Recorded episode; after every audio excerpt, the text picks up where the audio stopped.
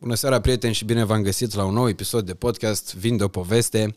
Uh, în această ediție, invitata mea din seara asta e o invitată cu o încărcătură foarte mare, atât pentru mine cât și pentru uh, multe generații de români, uh, în special pentru generația tânără, care e absolut fascinată de Carmen Tănase, de doamna Carmen Tănase. Sărut mâna și bine v-am găsit. Vă Bună mulțumesc seara. foarte mult că sunteți aici. Bine v-am găsit.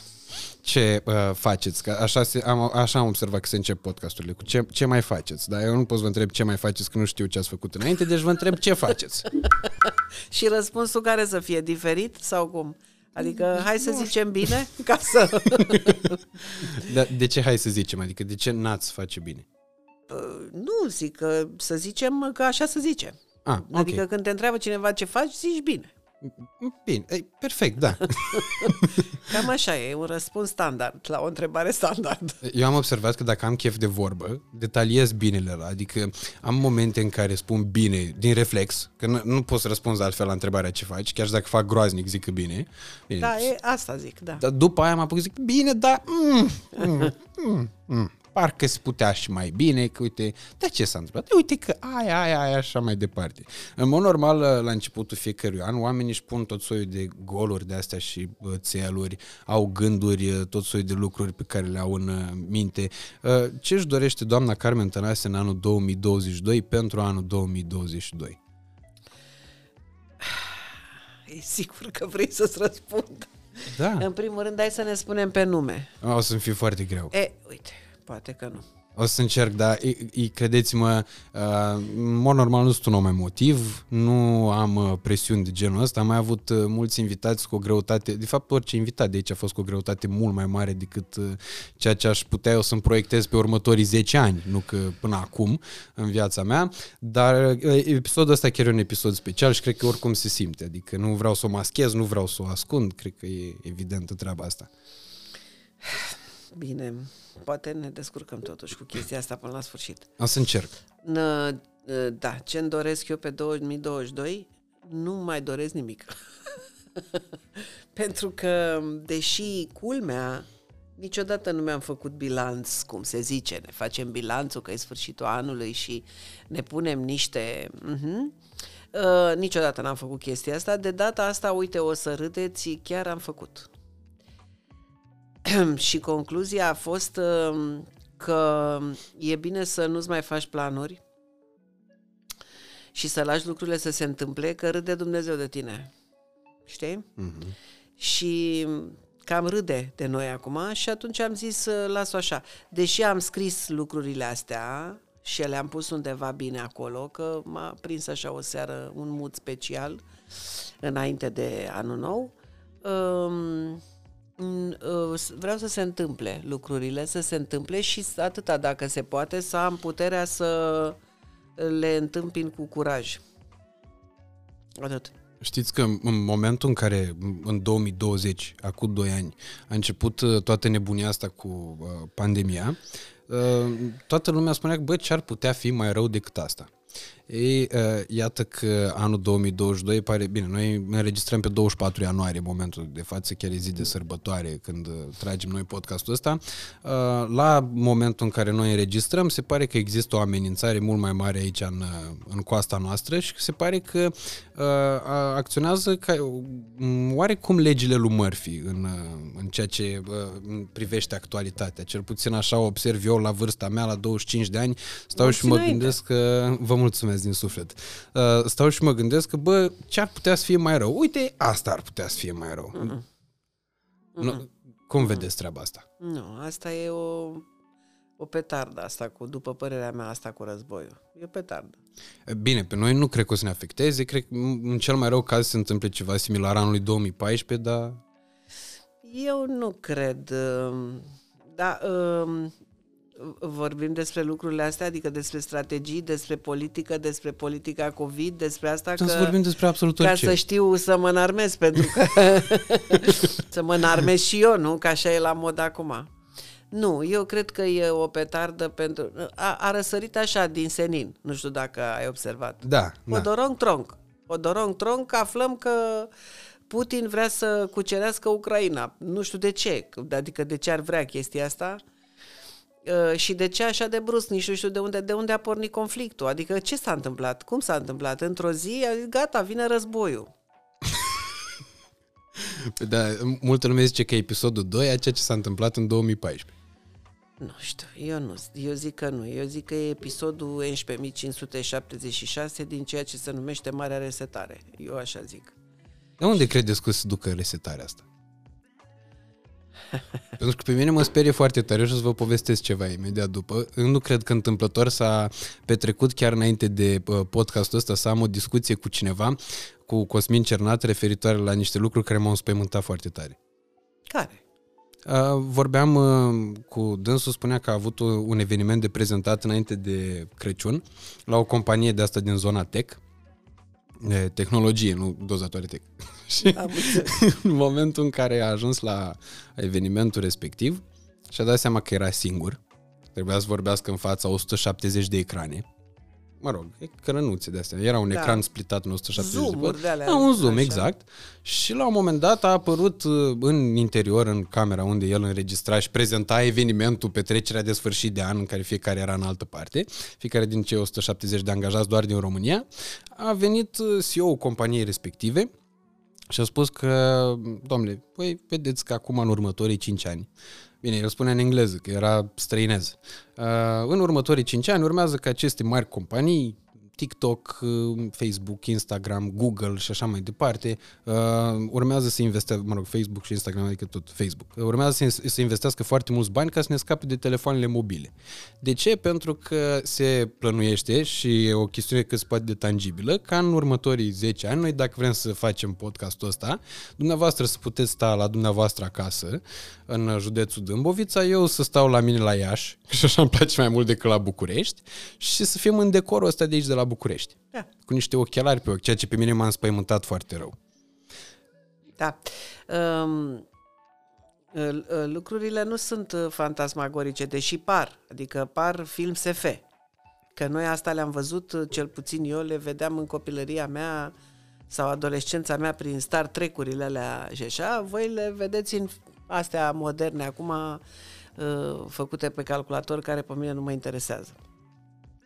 Dar uh, ele sunt reale, sunt reale și sunt cât, adică cât se poate de găsibile. Dacă dăm o simplă căutare pe YouTube, putem găsi uh, fantasmagoriile, ca să nu le zic psihopatiile lui Klaus Schwab, care este șeful Forumului Mondial de la Dav- Economic de la Davos și care este autorul, mă rog, cel puțin la vedere, a acestei uh, viitoare mari resetări și care are niște, de exemplu, am văzut o înregistrare cu el ieri al alte, culmea s-a dat și la televizor, să râzi, uh, când spunea că trebuie schimbat ceva în genomul uman, astfel încât oamenii să fie mai mici, mai miculuți așa, mai strânși așa, mai pentru că mănâncă prea mult.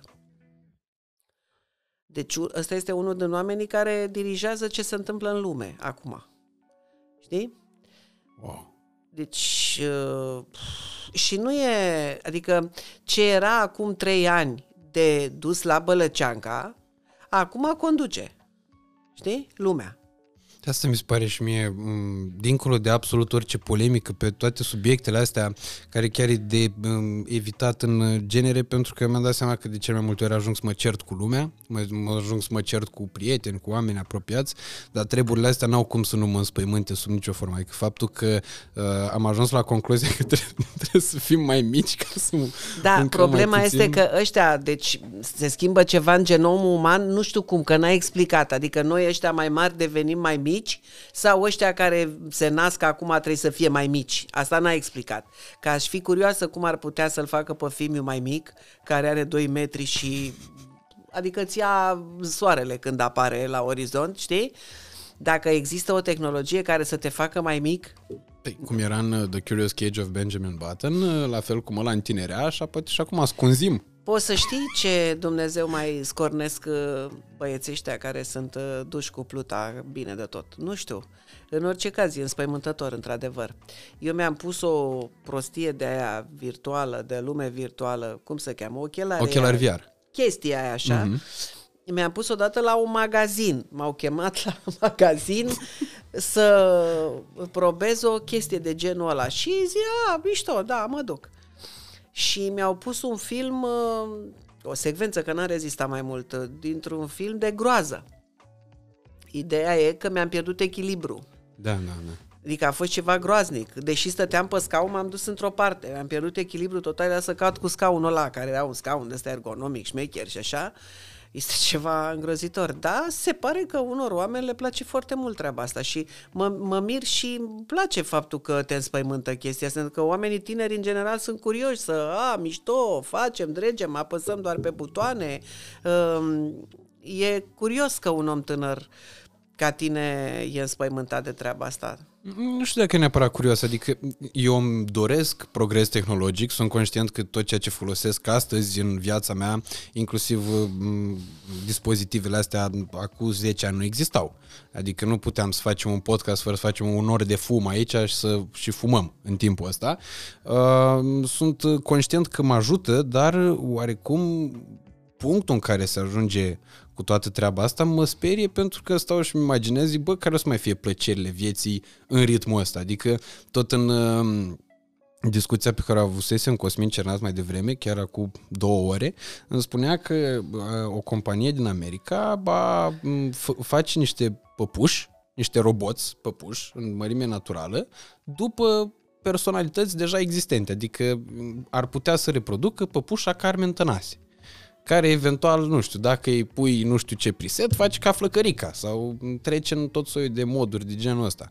Ceea ce din nou mă înspăimântă foarte tare, pentru că mă gândesc la ce o, să, ce o să-mi plac în viața asta, dacă mai... Tinde totul să devină simulacru, știi? Totul să devină simulacru. Inclusiv ce gândim, inclusiv ce uh, simțim, dacă mai simțim, adică tot un simulacru va fi de simțire. Uh-huh și se pierde firesc cu umanitatea um, de empatie nu mai vorbesc, că deja e un cuvânt care e pe buzele tuturor folosit oricum aiurea în tramvai, um, dar se pierde imperfecțiunea care face viața frumoasă, știi? Uh-huh. Se tinde totul către o perfecțiune de asta șablon, așa, totul să fie tras la linie, care este groaznic. E plic, în primul rând că e plictisitor pentru niște oameni care au ceva repere în spate, care au termen de comparație, cum suntem noi, uh, o să fie o nefericire totală. Cât o să mai apucăm ăștia mai bătrâni, dar pentru copilașii care au acum 2 ani, 3 ani, o să, așa o să fie viața lor, ei nu o să știe cum o să fie. Eu sper din tot sufletul că nu o să se întâmple asta, că nu o să se ajungă acolo. Adică, deși, uite, voi sunteți niște oameni tineri, eu totuși mai sper într-o minune a lui Dumnezeu care nu va lăsa. Dumnezeu, cine vrei tu, uh-huh. uh, sau cum vrei să-i spui tu, uh, care, eu tot Dumnezeu care nu fa așa. Po- poate unii spun creatorul sau poate, da. nu știu, uh, care nu va lăsa să se întâmple asta. Da, pentru că până la, până la urmă urmei, cred că m- mm, sufletul omului, adică nu știu exact ce vorbeați dumneavoastră, empatia reală, Uh, nu mm, empatia asta cântată prin tramvai, ca mm, cum vorbeam înainte de a începe înregistrarea, ca pozele din uh, uh, lanul de rapiță. Da. uh, nu la empatia aia mă refer. La empatia reală, cred că până la urmă, urmei, n-ai cum să o reprimi de tot din firea omului. Adică omul tot va avea o pornire spirituală, indiferent de cât de tehnologizată ar fi viața lui. Pentru că noi, practic, prin intermediul tehnologiei, tot ceea ce facem noi în momentul de față e prin intermediul tehnologiei. Înregistrăm prin intermediul unor aparate un material video pe care îl postăm pe o rețea uh, de uh, streaming intitulată YouTube, partea Google. Deci e tehnologie, dar uh, gândurile și emoțiile pe care încercăm să le transmitem aici, totuși sunt din firea umană. Nu cred că un robot ar putea să înlocuiască uh, atât, bine, păi, poate pe mine, da, dar pe dumneavoastră sigur ba, nu. da, uite, nu ziceai că să fac acum păpușile alea care, nu știu, vine o păpușă. Păi da, dar aia tot în preseturi vorbești. Adică ea da, funcționează da, aia tot vorbește după un niște algoritm. șabloane. Aia nu simte. Da. Păpușa nu simte. Păi și nici omul nu are ce să simtă ce transmite păpușa. Păi nu, dar uh, în locul tău va fi tot o păpușă. Da. Ceea ce e bine și rău. nu, nu știu acum dacă vrei neapărat, poate să fie și bine, da. E că e bine că e mai mult timp pentru mine, dar e foarte rău că mă privează de astfel de întâlniri pe care aș vrea să le am eu, nu păpușa. Adică... Da, da, vezi, um, la un moment dat când noi nu o să mai fim, probabil, și dacă lucrurile degenerează în halul ăsta, după mine e o involuție îngrozitoare ceea ce se întâmplă acum, deși aparatele au luat o razna și ne-au luat-o cu mult înainte, uh, noi ne-am prostit uh, pe măsură ce tehnologia a avansat, prostia a avansat și ea foarte mult. De ce? Din cauza că nu mai faci niciun efort. Uh-huh. În pricina asta. Uh, și că primești totul mură în gură. Dar nu știu de unde am pornit, oricum nu contează. Uh, nu e, nu e pe gustul meu, probabil că nu e nici pe gustul tău, probabil că nu e nici pe gustul vostru, dar pe gustul cuiva e. Clar. Adică sunt oameni pe care îi cunosc și eu. Oameni cu care am împărțit uh, niște de-astea de oameni pe vremuri. Știi? Avem niște amintiri de oameni așa care sunt fascinați de această chestie și abia așteaptă. Da, nu, nu, nu știu ce să zic. Eu nu, am, eu nu m-am dus, de exemplu, am fost toată cu filmul când era el mai mic, bineînțeles, m-a dus la stăpânul inelelor sau inelului sau ceva. Inelelor, da. La cinema și așa de tare ce m-am enervat, nu poți să-ți imaginezi, pentru că totul era pe calculator făcut, toate, tot văile alea, munții aia, oricum am făcut altceva în timpul ăsta, adică am văzut ce era de văzut 10 minute și după aia nu m-am mai uitat, că m-a plictisit, că mie îmi place să văd oameni, să văd pom pom, să văd cum joacă actorul în relație cu natura înconjurătoare, okay. Uh, nu cu un ecran, o croma pe care, sau ce știu eu ce efecte sunt ale acolo, că am tot văzut și eu niște platouri. Și la Buftea e un studio din ăsta care uh-huh. e mhm. foarte așa. Uh, eu ca actriță nu știu cum aș putea juca într-o uh, într-un decor de nu știu nici cum să cheamă astea, cumva sunt calea de pe clădiri când sunt seriile alea, când se pun tot felul de chestii pe clădiri și se mhm. schimbă uh-huh. jocurile alea de lumine, din lumini sau din ce Dumnezeu au făcut proiecții, au făcut uh, tot felul de decoruri care păreau reale. Dar tu ca actor te uiți la o pânză, practic. Uh-huh. Mi se pare groaznic. Și chiar acum când vorbeam despre asta mai devreme, ne uitam la tenis pe Eurosport.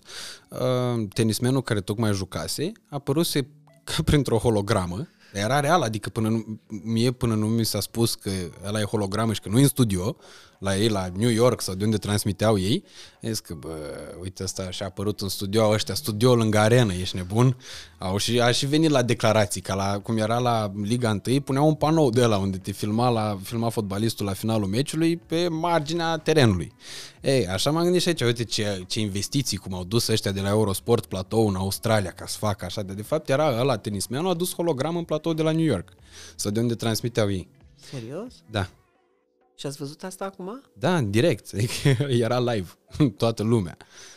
Și am mai văzut, apropo de ce povestiți dumneavoastră, s-a făcut film Harry Potter după 20 de ani. Uh, a fost lansat pe HBO chiar acum, recent, de Crăciun, de Revelion, de anul nou, parcă. Uh, și m-am uitat la niște making-of-uri. Aproape niciun uh, platou de filmare nu era real. Erau numai, numai green screen-uri de astea, chroma key. Da. Păi în curând nu o să mai fie nevoie nici de actori. Credeți? Acum uh, trei ani n-aș fi crezut niciodată. Adică um, în discuțiile mele așa cu prietenii, cu apropiații, uneori mai atingeam acest subiect. Și ziceam, da, probabil că vor dispărea în timp multe meserii, așa ne gândeam noi, fără să fie, n-aibă nicio legătură cu nicio pandemie, că nu era, uh, Uh, probabil că o să dispară foarte multe meserii, dar meseriile noastre nu vor dispărea niciodată. Arta nu are cum să dispară. A poți să faci uh, ce știu eu, pictură pe calculator sau ce știu eu, uh-huh. desen, deși nu are aceeași emoție pe care o transmite artistul în clipa în care o face. Furia lui, frustrările lui, demonii care ies din ele, astea toate, toate uh, uh, și le transportă în uh, lucrarea respectivă, care după aceea ție, când o vezi la muzeu, îți dă pur și simplu fiori. Uh, și am zis de asta nu se pot atinge și uite că N-au trecut nici doi ani și văd că de noi e din ce în ce mai puțină nevoie. Vezi? Mm, Aici a, a, mi-aș permite sau vă rog să-mi permite să vă contrazic pentru că uh, mă uitam la Marius Manole, că mie mi-e un om foarte drag. Uh, el juca foarte mult teatru și înainte de pandemie, era peste tot în continuu uh, spectacole, um, câte două, trei într-o zi poate. Iar uh, în timpul pandemiei uh, a- mie mi s-a părut absolut uimitor pentru că nu m-aș fi gândit la interesul românului atât de mare pentru teatru. Bine, uh, în, cu precădere diasporeni, dar care cumpărau bilete într-un număr foarte mare la spectacole pe care el le transmitea uh, online cu colegii, ați jucat și dumneavoastră în uh, unele dintre ele. Uh, și atunci am zis că, bă, cred că de asta nu, nu prea se poate lipsi lumea și nici nu cred că poate fi înlocuită de, un, uh, de o inteligență artificială și de ce? Pentru că altfel, până la urmă, urmei și animațiile există de când, uh, de multă lume, vreau să zic de când lume. Există de multă vreme, de zeci de ani de zile Păi, există da, da, animații. alea sunt animații. Păi da, Alea și sunt credeți că un, o inteligență artificială, ca să poată reda emoția pe care o redă un actor, ar trebui să fie programată tot de un actor. Păi, depinde cui o dă. Pentru că dacă o dă unor oameni care nu mai știu ce e aia emoție, atunci e ok, e în regulă. Noi ne ducem. Uh-huh. Generația asta se duce. Încet, încet, oricum de, devenim inutili. Vin după noi generații, două, trei generații după noi, care vor crește așa. Deci ei nu mai știu cum este o emo- nu vor mai ști cum este o emoție reală. Și atunci se mulțumesc cu ce primesc, pentru că și noi ne-am mulțumit cu ce am primit. Noi n-am avut, nu în copilărie, n-aveam repere. Da. N-aveam la ce să ne raportăm. Ne-am raportat la ce trăiam în clipa aia. Așa se vor raporta și ei la ce trăiesc în clipa aia, e firesc. Dar mie nu mi-a surâs niciodată, vezi, zici că oamenii nu se pot lipsi de asta. Ba da, deja s-au lipsit. Pentru că teatrul în sală, cu emoția, cu magia din sala de spectacol, cu ritualul dinainte de a începe spectacolul, cu gongul, cu toate astea au un sens, au un rost, uh-huh. ca să pregătească uh, publicul. Astea deja nu mai sunt, pentru că tu te uiți pe un ecran, pe un telefon. Deci, deja nu mai este ce era. Da. Și atunci, ușor, ușor, pas cu pas, se trece către... Sigur că era, ar fi fost o variantă de criză, asta, normal. Avem o perioadă de uh-huh. nasoală și ca să ne descurcăm facem și asta. Numai că ea devine o obișnuință. Și atunci omul zice, păi de ce să mai dăm la teatru? De Mai să pierd mai timp duc? cu mai pierd locul timp, de mai parcare, Duc, cu asta. parcare, pa, balamuc, oră de asta de uh, aglomerație și așa, nu mai bine stau, îmi iau un bilet și mă uit acasă. Am un ecran mare, sunt smart, îmi pun uh, asta pe ecran, ca la Netflix și mă uit acasă. Nu e același lucru, credem. Categoric nu e. Nu e Categoric nu e. același lucru. Nici pentru actor care joacă cu o sală goală. Asta cred că a- asta mi se pare cu adevărat înfiorător. Bine, noi cumva la repetiții și la repetiția generală și cu o zi înainte de premieră jucăm ca și când am jucat cu o sală plină, dar sala este goală. Deci mm-hmm. cumva noi suntem obișnuiți. Dar sigur că aștepți, adică faci asta pentru că aștepți momentul când sala va fi plină mm-hmm. și când se va face schimbul ăla de energie între tine și public. Dacă joci așa la perete tot timpul, probabil că se schimbă și ceva în modul de a juca. Eu n-am jucat, uh, uh, n-am, n-am uh, în perioada asta n-am jucat online, pentru online n-am, n-am jucat. Nu că aș fi zis nu, că în fond și la urma urmei, până la urmă trebuie să te descurci cumva și să o faci și pe asta. Nu a fost uh, cazul, dar am văzut două spectacole așa și după aceea nu mi-am, nu mi-am mai luat bilet. Nu. Am zis, a, o să aștept momentul când pot să le văd uh, în sală, dacă va mai veni. Dacă nu, o să-mi imaginez. Mhm. Prefer să-mi imaginez. Când i-am spus mamei mele că urmează să filmez cu dumneavoastră podcast, am zis că, băi, Carmen Tănase, da, ții minte că prima dată am văzut-o la teatru, în spectacolul 2 pe un balansoar, la Teatrul Național din Iași, ne jucați cu Radu, Radu Duda. Da. Eu nu eram pe vremea aia, nici cred că proiect european Da, nu eram la da. vremea respectivă. Uh, vreau să vă întreb, cum simțiți dumneavoastră publicul de teatru de atunci uh, față de publicul de teatru de acum și ce s-a schimbat în timpul ăsta? E o discuție delicată, pentru că, ca în toate, este o involuție. Dar asta nu o să facă plăcere publicului, pe care eu oricum îl respect orice ar fi, în orice vremuri am trăit, pentru public, practic, trăiesc uh, și fac această profesie. Dar, uh, obiectiv vorbind, uh, este un regres. Și asta vine tot din pricina faptului că informația merge foarte repede, din ce în ce mai repede și că oamenii nu mai au răbdare. Uh-huh. Sigur că cei care vin în sala de teatru se înarmează cu răbdarea celor două ore pe care urmează să le petreacă în sala, în sala de teatru. Dar rapiditatea asta cu care trece viața, timpul, din cauza informației care vine, curge, curge și ai senzația, uite, că acum a fost uh, săptămâna trecută și, băi, când a trecut săptămâna? Uh-huh asta te face să nu mai ai răbdare, să înțelegi, să ajungă informația aia mai lentă de, la, de pe scenă la tine. Și foarte multe lucruri trec neobservate, care acum câțiva ani n-ar fi trecut.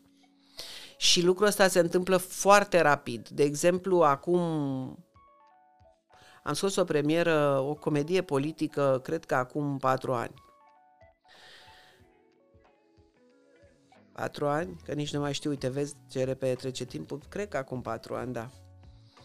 Și da, cam cu doi ani înainte de distopia asta. Și acolo erau niște șopârle. Nu erau ca pe vremea lui Ceaușescu, că atunci chiar le băgai foarte uh, în, în frunze așa, ca să nu se prindă cenzura. Acum erau mai pe față, dar toți șopârle erau politice. Uh-huh.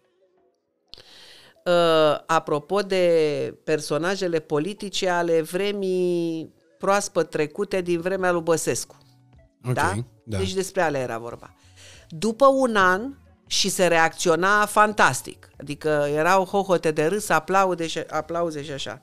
După un an, deja reacția era mai timidă și după încă un an și jumătate n-a mai reacționat nimeni. Pentru că memoria colectivă e foarte scurtă. Wow, incredibil. Asta mi se pare într-adevăr un exercițiu foarte bun. Da. Dar uh, eu sunt un om care e foarte curios. Eu extraordinar de curioasă. Adică dacă eu aș putea acum să cotrobăie în sertarele voastre, aș fi cea mai fericită. Dar noi putem să vă arătăm. Nu. în principiu, așa, din copilărie, când mă duceam în vizită ca o nesimțită, eu mă uitam în sertarele oamenilor, nu ca să iau ceva, ci că îmi plăceau obiecte mici, mm. chestii, poze, mi se părea așa. Deci eu sunt un om curios și dacă vorbești în șoaptă, mă apucă nervii, că eu n-am auzit ce ai zis. Adică vorbești cu cineva în șoaptă, mă apucă nervii. Sigur că între timp am căpătat și niște educație și nu zic ce ai zis, dar mă enervez, adică recunosc că mă enervez. Și atunci eu observ foarte atent, ca să nu-mi scape nimic. Asta mă și obosește foarte tare. Și de-aia eu observ absolut toate aceste treceri, cât de fine sunt și uh, sunt semnale de alarmă pentru mine. Pentru că uh, traiectoria asta în jos pe care ne ducem, din toate punctele de vedere. Singura care se duce în sus este tehnologia și nu știu cât de bine este. Atâta vreme cât uh, uh, ne privează pe noi de niște bucurii ale vieții. Uh, asta, uh, traiectoria asta în jos o vezi peste tot. De exemplu, în arta plastică. Uh, cum se picta, cum picta Rembrandt, cum picta Rubens și cum se pictează acum um, trei dungi. Da. Sigur, ele pot însemna, pot fi o lume, pot fi, eu nu o văd. Mm-hmm. Poate că sunt eu ignorantă și nu o văd. Dar uh, uh, Acum, în afară de faptul că informația merge foarte repede și asta te grăbește să mai aprofundezi lucruri, pentru că trebuie să acumulezi cât mai multă informație ca să fii performant, um, mai este ceva. Mai este faptul că suntem total dezinteresați de ceea ce este fix lângă noi. S-au format bule. Fiecare e în bula lui. Uh-huh. Și este iluzia faptului că dacă în bula ta este bine, ce treabă am eu cu ce e în bula cealaltă? E fals. Pentru că la un moment dat, ca orice bulă, ea se va sparge. Și a ta, și a lui, și a lui și se va face una mare, în care o să fim cu toții. Și nu știu cât o să fie de plăcut în momentul în care ai să dai nas în nas cu realitatea pe care tu nu ai văzut-o, pentru că ție ți-a fost bine și călduț în bula ta. Mhm. Știi? Nu știu dacă am fost explicită. Da, nu, ați, ați fost foarte explicită și mă gândeam uh, la treburile astea de foarte multe ori când uh, vedeam probleme sociale. Spre exemplu, mai nou, apropo de tehnologie, am uh, observat uh, și nu vreau să fiu moralist absolut deloc în momentul în care fac afirmația asta, nu vreau să par uh, elitist absolut deloc. Vreau să fiu cât se poate de uh, tranșant, chiar a spus-o foarte mișto Măciucă, prietenul meu aseară. Deci să zic, bă, mie mi se pare că oamenii ăștia care au făcut cele mai mari compromisuri au ajuns să fie taman aia care vorbesc cel mai mult despre etică și moralitate. Mm. Uh, chiar săptămâna trecută mă uitam la un interviu acordat de o fată care uh, face bani, mă rog, nu neapărat, nu probabil că face bani, dar uh, postează pe OnlyFans. OnlyFans fiind, dacă nu știți, tot o, e o rețea de socializare, cum e Instagramul, spre exemplu, numai că acolo poți postezi orice, adică nu există cenzură, nu știu dacă poți postezi, ferească Dumnezeu, crime sau de astea asasinate, dar poți postezi toate de desubturile corpului uman în toate acțiunile lui posibile, uh, adică material pornografic și abonații, oamenii care plătesc o anumită sumă pe lună, au dreptul să vadă ceea ce tu postezi.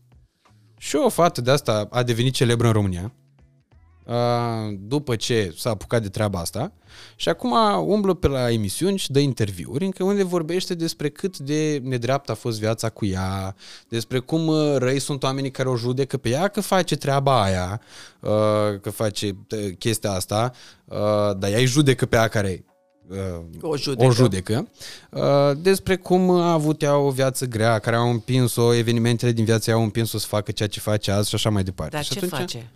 OnlyFans de asta, adică... Pornografie, adică? Da, da, se postează dezbrăcată. Ah, Sau... un fel de videochat sau ceva. Exact, e un videochat, dar numai pentru abonații care plătesc și aia văd ce, le ca de la ea știu discursul. Pe OnlyFans, aia văd ce vrei tu să vadă, tu ca și creator de conținut. E că e ca și cum dumneavoastră încărcați acum o poză pe Instagram. Da. E, așa e și acolo, numai că acolo e cu plată și poza nu trebuie să aibă haine. Cam despre asta e vorba. Și fata respectivă câștigă niște sume fabuloase, cel puțin din ce declară ea, acum nu sunt verificabile. 30, 40 de mii de dolari, acum multe sume de astea se și umflă foarte tare, că să câștigi 40 de mii de dolari totuși pe lună e destul de greluț uh, ca român. Și apare pe la interviuri să vorbească despre toată treaba asta. Și atunci mi se pare că e uh, puțin ciudat că taman oamenii care au probleme de genul ăsta, care au făcut compromisuri, care au avut probleme de moralitate, vin să vorbească despre treaba asta. Mie asta mi se pare absolut fascinant. Bun, ăsta este un caz, uh, nu știu despre cine este vorba, abar n-am, dar uh, uh, hai să luăm uh, în discuție uh, cazurile mai puțin sesizabile, pe care mie îmi ies așa ca ciupercile după ploaie acum și nu știu dacă observa că uh, există două cuvinte la mod acum. Unul este responsabilitate. Mm-hmm. Trebuie să fim responsabili. Nu ești responsabil. Nu dai dovadă de responsabilitate. Eu am dat dovadă de responsabilitate și am făcut. Și mai este empatie, care este folosit, cum am zis mai devreme, dar iure, așa că e, sună bine. Um, oamenii ăștia care dau din fleanc așa cuvintele astea în continuu, deja a devenit limbaj de lemn. Știi? Râdeam de neanicu că folosea anumite cuvinte, că nu săracul numai câteva cuvinte știa. Mm-hmm. Ăștia se presupune că știu mai multe cuvinte, că nu toată ziua sunt cu ochii în Google, în astea. Uh, ei folosesc aceste cuvinte, că le sunt la mod acum. Ei n-au fost în viața lor nici responsabili, nici empatici. Mm-hmm. Se vede. Adică nici nu trebuie să-mi spui tu, da, tu ce ai făcut. Eu te-am ghicit imediat. Pentru că văd cum folosești cuvântul. Aiurea în tramvai. Total aiurea. Tu n-ai avut în viața ta o responsabilitate adevărată ca să știi ce înseamnă. O responsabilitate e o povară. Nu se duce ușor o responsabilitate. Nu m-am sculat de dimineață și sunt responsabil. Nu, nu e așa. Deci asta cu fata asta, Asta deja e, ne-am dus departe. Poate că fata asta, poate fata asta e un om responsabil. Apropo de faptul că nu știm ce înseamnă cuvântul și cum să-l folosim. Poate ea e un om, ea și-a asumat ce face, înțeleg. Da, dar atunci de ce o deranjează oamenii care o critică pentru ceea ce face? Poate că oamenii ăia n-au trecut până ce a trecut ea. Nu știu, că nu o cunosc, nici nu știu despre cine este vorba. Poate că e o fată pur și simplu, sau poate că e o fată cu un trecut în spate, nu ai de unde să nu, știi. E, nu e vorba de un caz particular, eu cred că ea este un exponent al unui, pentru că în România sunt 400 de mii de modele de videochat înregistrate la ANAF. Ah, Femei bărbați, adică acum aia e și cu bărbați. La bărbați e mai mare căutare. ah. Dacă se câștigă bine, Deci la 400 de mii dintr-o populație cât are România, cât mai suntem aici, vreo 15 milioane, cât a mai rămas, e un procent cam mare, adică e, e ceva semnificativ. Da, știi, acum sigur că poți să faci și altceva în viață, dar există și m- momente în viață când ești într-o criză mare și când e singura scăpare dintr-o belea mare de tot asta. Se poate și asta. Încercăm să găsim circumstanțe tuturor, că până la urmă... Până la urmă asta înseamnă empatie. Nu știu dacă înseamnă neapărat empatie, dar um, am cunoscut atât de mulți oameni pe care am uh, îndrăznit să-i uh, cataloghez după prima așa, prima cunoștință, două, trei cuvinte schimbate într-un fel și apoi când i-am cunoscut mi-am dat seama că sunt cu totul altfel și atunci mi-am zis niciodată n-am să mai judec un om după ce aud sau după ce văd prima dată, la prima întâlnire, niciodată. Pentru că am avut niște surprize absolut fantastice și spui că ai văzut uh, uh, podcastul cu Morar, uh, uh, ai văzut acolo că eu am în general așa îmi plac oamenii complicați și locurile complicate, adică în, uh, oricând aș da cartierele sărace, aș da cartierele bogate din uh, Londra pe uh, să merg într-o vizită, bineînțeles, pe cartierele sărace din Brazilia, din Sao Paulo. Adică mie îmi place mai mult unde e greu. Mm-hmm. Pentru că acolo sunt uh, povești tulburătoare, știi? Ac- uh, în partea cealaltă e totul limpede, totul e clar. M-am născut într-o familie de intelectuale, am făcut, m-a dat mama la pian, am făcut în not, am urmat școala, am terminat facultatea, sunt uh, corporatist, uh, m-am căsătorit, am 5.000 de euro salariu, plec în Grecia în vacanță. Și gata. Acolo, acolo e miezul vulcanului, acolo. În locurile alea și acolo, pentru că sunt și oameni care s-au născut fără noroc în viață, dar sunt și oameni care și-au dat cu piciorul norocului și care s-au izbit de greutăți, de greutăți mari, nu așa ce credem noi că sunt greutăți, și s-au îmbogățit ei pe interior. Mm-hmm. Ideea e că nu-i ascultă nimeni, pentru că sunt într-o stare socială care nu prezintă interes pentru nimeni. Și atunci, știi, mie îmi plac foarte mult animalele. Știu. Am foarte, mă rog, am destule. Uh, Dar eu, în- în afară de o singură dată când am luat o pisicuță uh, de asta egipteană fără păr, că mi-am dorit-o eu foarte mult și am dat bani pe ea, adică Ok. am dat 100 de dolari, eu nu am luat niciodată nici animale de rasă, nici uh, pufuleți, nici nu știu. Eu am luat cei mai rău. Ce, într-un adăpost. Ce e cel mai rău? Ce nu are nicio șansă? Ăla, pe ăla îl iau eu. Unu, pentru că ăla știe să fie recunoscător, animal așa cum e, n-ai văzut așa ceva niciodată. Mm-hmm. Ăla știe să fie recunoscător și eu pot să-l ajut. Deci noi ne ajutăm cumva reciproc. Pentru că și eu am nevoie în adâncul sufletului meu de partea asta. El mă ajută să-l ajut. Mm-hmm. Pentru mine e o bilă albă. Mă simt bine să ajut. Să știu că din mâna mea, din nenorocitul ăla care n-avea un ochi, un picior, uh, era plin de răni și așa, s-a făcut o mândrețe de cățel, de exemplu, știi? Îmi face mie bine, adică îmi fac și eu un bine mie. E și partea egoistă, dacă vrei, dacă vrei, deși nu cred că acum mă gândesc la asta. Dar ne ajutăm reciproc așa și cu un om. Un om într-o situație limită, într-o situație, cea mai de jos situație, știi cum se transformă în clipa în care îi întinzi o mână? Devine altcineva. Mm-hmm. Am fost uh, în Israel odată cu o doamnă, nu o să-i spun numele, că nu are niciun sens. Uh, în grupul acela era o doamnă al minter foarte cunoscută care făcea foarte mare caz, noi ducându-ne pe Via Doloroza și vizitând toate ale acolo, făcea foarte mare caz de credința pe care o a învățat-o de la mama și, uh, și ne ține așa niște lecții de credință, de Dumnezeu, de religie, de aia, știa tot.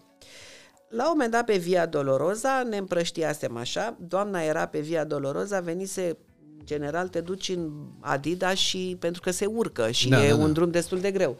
Doamna era foarte cu pălărie, cu pene, cu foarte elegant îmbrăcată, ce să mai, cu niște pantofiori foarte finuți așa. Și era ciudată în peisajul ăla, că toată lumea se uita, pentru că, na, nu era momentul să vin rochie de seară, dar în fine am zis, poate că dânsa așa și arată respectul pentru locul acela pe care a mers uh, Isus. La un moment dat pe Via Doloroza, cumva jos așa, stătea un bărbat care jurai că e Isus, îmbrăcat cu pânză de sac așa, așa și arăta la față. Mie mi-a atras atenția, era un cercetor. Mi-a atras, bineînțeles, atenția cercetorul și am intrat în vorbă cu el. Foarte simpatic, un om deștept era, nu era un... Mm. Mm. Nu avea absolut nimic. Și am zis și de ce stai aici să ceri? Și a zis pentru că îmi trebuie doar uh, un loc unde să dorm. Și eu dacă trebuie să-mi fac astăzi și mâine și poi mâine uh, banii pentru un hostel. Atâta. Și dacă primești și ceva de mâncare e bine, dacă nu, nu nicio problemă era. Subt așa, ca Iisus, înalt, mm-hmm. subt. Și între timp a venit și restul grupului. Um, a venit restul grupului, uh, am făcut cunoștință cu grupul, am spus, uite, asta, noi suntem un grup așa de prieteni din amici, așa din România. El mi-a zis mie înainte, pot să te îmbrățișez? Am zis, sigur că da, și ne-am luat în brațe. Când uh, a venit și restul grupului, s-a îmbrățișat și cu ceilalți și s-a dus și către doamna respectivă, care a zis, nu, dragă, că ești murdar. Era doamna care era singura care vorbise despre religie, despre ce înseamnă Dumnezeu, despre ce nu știu ce. Ce povesti mișto. Știi? Nu m-am abținut. Atunci n-am putut să mă abțin pentru că m-a enervat această ipocrizie dusă la, știi? Mm. Da, oamenii de multe ori uh, sunt puși în fața unor astfel de situații în care să-și demonstreze Uh, nu neapărat credință, dar să-și demonstreze așa, zic, bă, dublează faptic lucrurile despre care tot vorbești. Parcă ai vorbit cam mult. Mai ales că omul ăla se deschisese atât de mult în fața noastră, a mea în prima, prima dată și a, pentru că am stat, m-am, m-am așezat lângă el și am stat de vorbă cu el până ave. Și în fața celorlalți, adică era, era un om mișto, omul ăla. Și am văzut uh, expresia lui care a fost tot așa de înțelegere, dar s-a simțit foarte rău când... Uh, știți, mm-hmm. am văzut asta, deși el a căutat să, să mascheze. Da, cred că omul la gradul lui de înțelepciune, poate la momentul respectiv, uh, dacă s-a simțit așa, cred că ulterior și-a dat seama că problema nu era la uh, faptul că era el murdar, ci la faptul că era prea curată uh, doamna cu pricina. Da, da, vezi, acestea sunt persoanele care îți vorbesc de responsabilitate și de empatie, știi? Uh-huh. și care habar n-au ce înseamnă asta de fapt. Îmi spuneați despre animale și despre faptul că vă duceați în adăposturi și luați animalele cele mai, uh, nu știu, care aveau cele mai puține șanse, pe care nu le voia nimeni pentru adopție și așa mai departe. Dar vi s-a întâmplat să vă găsească un animal pe dumneavoastră? Adică... Deci mă caută tot timpul, crede-mă. Deci nu am și zis, zic, că ăstea cred că știu că le-a dat cineva semnalul că trec pe aici, că altfel nu se poate.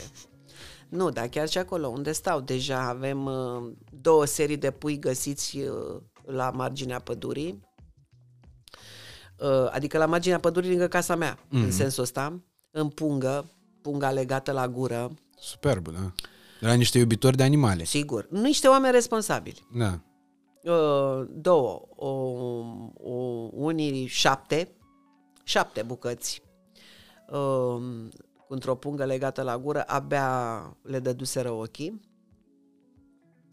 Și alți trei care erau un pic uluți mai mari, în sensul că aveau ochișori, dar uh, încă nu mergeau bine, știi? Adică mm-hmm. încă se clătinau așa, nu-i țineau piciorușele, care erau în uh, mijlocul drumului, unul din ei era în mijlocul drumului, și uh, noi, uh, eu și cu filmul, noaptea mergem să dăm de mâncare cățeilor care sunt înșirați așa de-a lungul satului, că sunt, lasă mulți acolo, vin de până alte părți și aruncă acolo. Și noi le dăm de mâncare, am zis, măcar atâta să aibă uh, hrană, hrană și apă. Și mergem cu mașina, că avem locuri. Ei știu deja locurile, ne oprim, le dăm în locurile alea, chiar dacă ei nu sunt prin zonă, știu și vin. Și în seara respectivă nu aveam, era filmul pleca cu mașina la București, nu aveam mașina. Și m-am am zis, bă, nu pot, mă așteaptă. Adică ăia stau și aștept, deja s-a făcut reflex. Uh-huh. Și am zis, nu, o să mă duc pe jos, asta este. Mă duc, e destul de mult, destul, destui kilometri de făcut. O să mă duc pe jos. Și m-am dus pe jos, mi-am făcut traseul și când m-am întors, de la distanță așa, am văzut în mijlocul drumului o balegă. Se mai întâmplă la noi la țară. Și a zis, bă, dacă ta balega în mijlocul drumului. Când m-am apropiat un pic, dar era destul de departe, am avut senzația că mișcă balega aia puțin. Și când m-am apropiat era un cățel peste care puteam lejer să trec cu mașina, pentru că el era, nu știu ce era cu el, dar um, și când l-am luat în brațe nu prea a reacționat așa, stătea cu o vrigă așa, atâta. Negru, noaptea, în mijlocul drumului. Ce poți să crezi decât că e o balegă, nu? Uh-huh, uh-huh. Ceilalți doi frățiori ai lui erau în iarbă, la marginea drumului. L-am luat pe ăsta crezând că are ceva, nu avea nimic, dar cred că abandonase cumva, știu eu de când ei erau ei acolo singurei, fără uh, mama lor, și am luat pe toți trei și am dus acasă. E, ăștia uh, Balega și cu încă unul căruia cum, îl cheamă, cum îl cheamă pe ăsta pe care l-ați confundat cu Balega? Negruții am zis eu. Ah, ok. Și mai era unul care s-a făcut, a crescut ca fost frumos. Uh, se făcuse imens și el avea trei luni, deci era ceva, un gigant și care avea nasul lung și negru, i-am zis năsosul și după aia găliganul și încă unul pe, pe, ăla, pe celălalt l-a luat o domnișoară din București foarte drăguță și ceilalți doi acum sunt în Anglia. Sunt cetățeni britanici. La, la studii unde? Da, la studii, bineînțeles. Învață bune maniere și se descurcă foarte bine. Nu, am pus pe, pe Facebook anunț și o minunată doamnă pe care o și știu de mult de pe Facebook, că e salvatoare, uh, l-a vrut pe Găligan. Uh-huh și am uh, vorbit cu dânsa pe Messenger și a aflat că Găliganu mai are un frate, respectiv Negruții, și a zis acum unde e unul, mai merge unul, mm. aduceți-i pe amândoi. Doamna având legături cu un, o asociație din UK, uh, uh, îi trimite acolo în clipa în care asociația din UK găsește familia potrivită. Deci acolo nu e ca aici, că îl dai, lasă bă, că stă acolo pe un lanț undeva bine glandat. Nu, acolo nu e așa. Acolo familia trebuie să demonstreze care proprietate, care venituri, care nu știu ce, nu e un câine oricum așa. Și se găsise familie pentru Găligan și se căuta familie și pentru negruții. Bref, uh, au plecat, au ajuns amândoi la familiile lor. Pe Găligan îl cheamă Rudy și pe negruții îl cheamă Blitzer. Și am primit filmări. Cam nemțești numele astea. Da. Nu, Rudolf era inițial, prima familie, pormaia n-a mai corespuns și a fost găsită familia care a vrut Rudy. Uh, Blitzer a primit cadou de Crăciun ca în filmări, a primit cadou de Crăciun, a primit un pachet frumos învelit așa cu hârtie roșie și în filmare rupe hârtia aia ca să vadă ce este în pachet, pomul de Crăciun aici. Pe urmă am primit uh, filmări cu ei în lesă, pe la plimbare prin ce știu eu pe unde sunt ei în Anglia acolo, nu știu, nu cred că sunt în Londra uh, și așa mai departe. Și nu poți să-ți imaginezi ce satisfacție, ce fericită sunt când îmi trimite doamna Maxutovici o cheamă pe doamna asta care mi-a luat și care este absolut o eroină, asta face.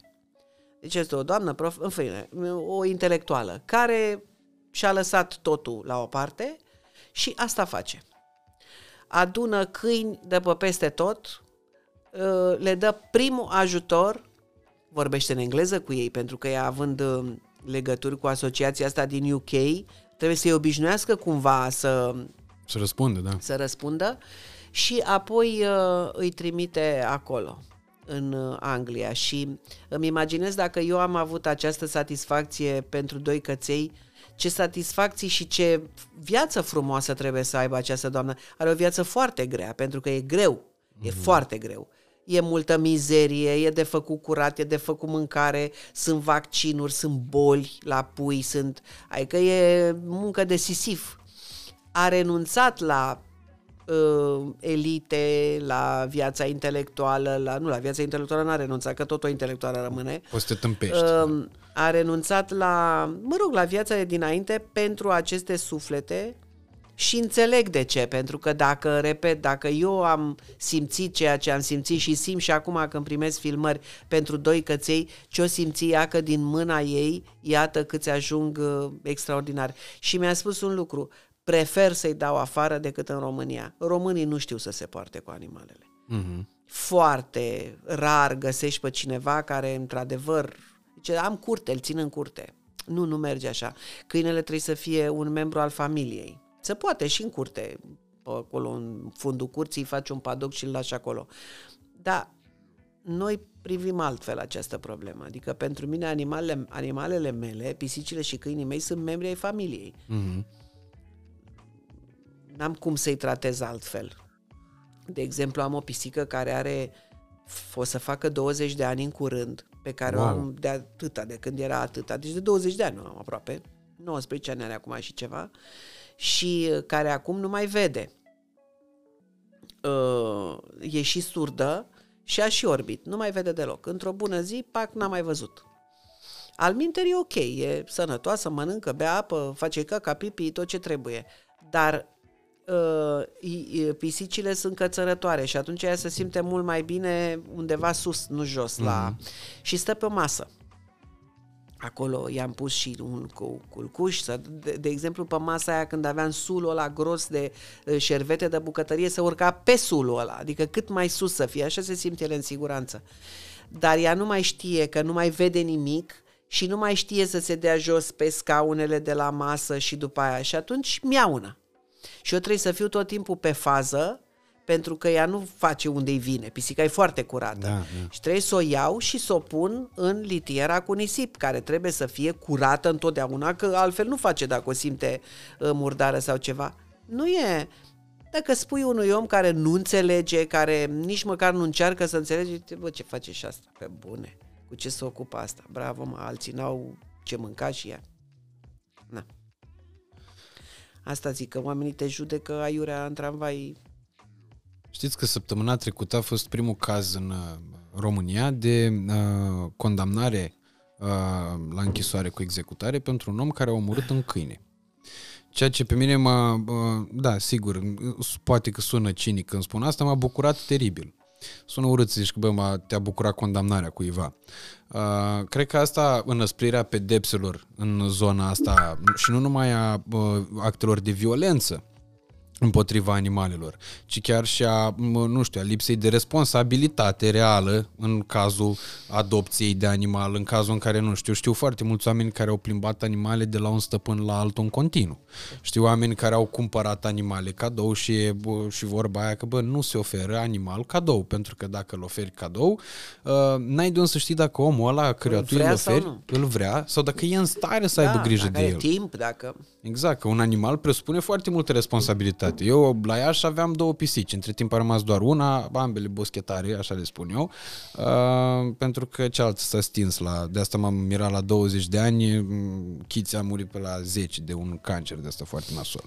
Uh, și de când am venit aici în București am tot zis, bă, ce mi-aș lua un animal ce mi-aș lua o pisică, ce aș lua, bine, tot de pe stradă aș lua, adică nu m-aș duce neapărat să, adică ar fi ultima opțiune să cumpăr un animal, uh, pentru faptul că am observat dragostea asta pe care uh, boschetarii, ca așa le spun mm-hmm. eu, mhm. o au pentru, uh, pentru stăpân.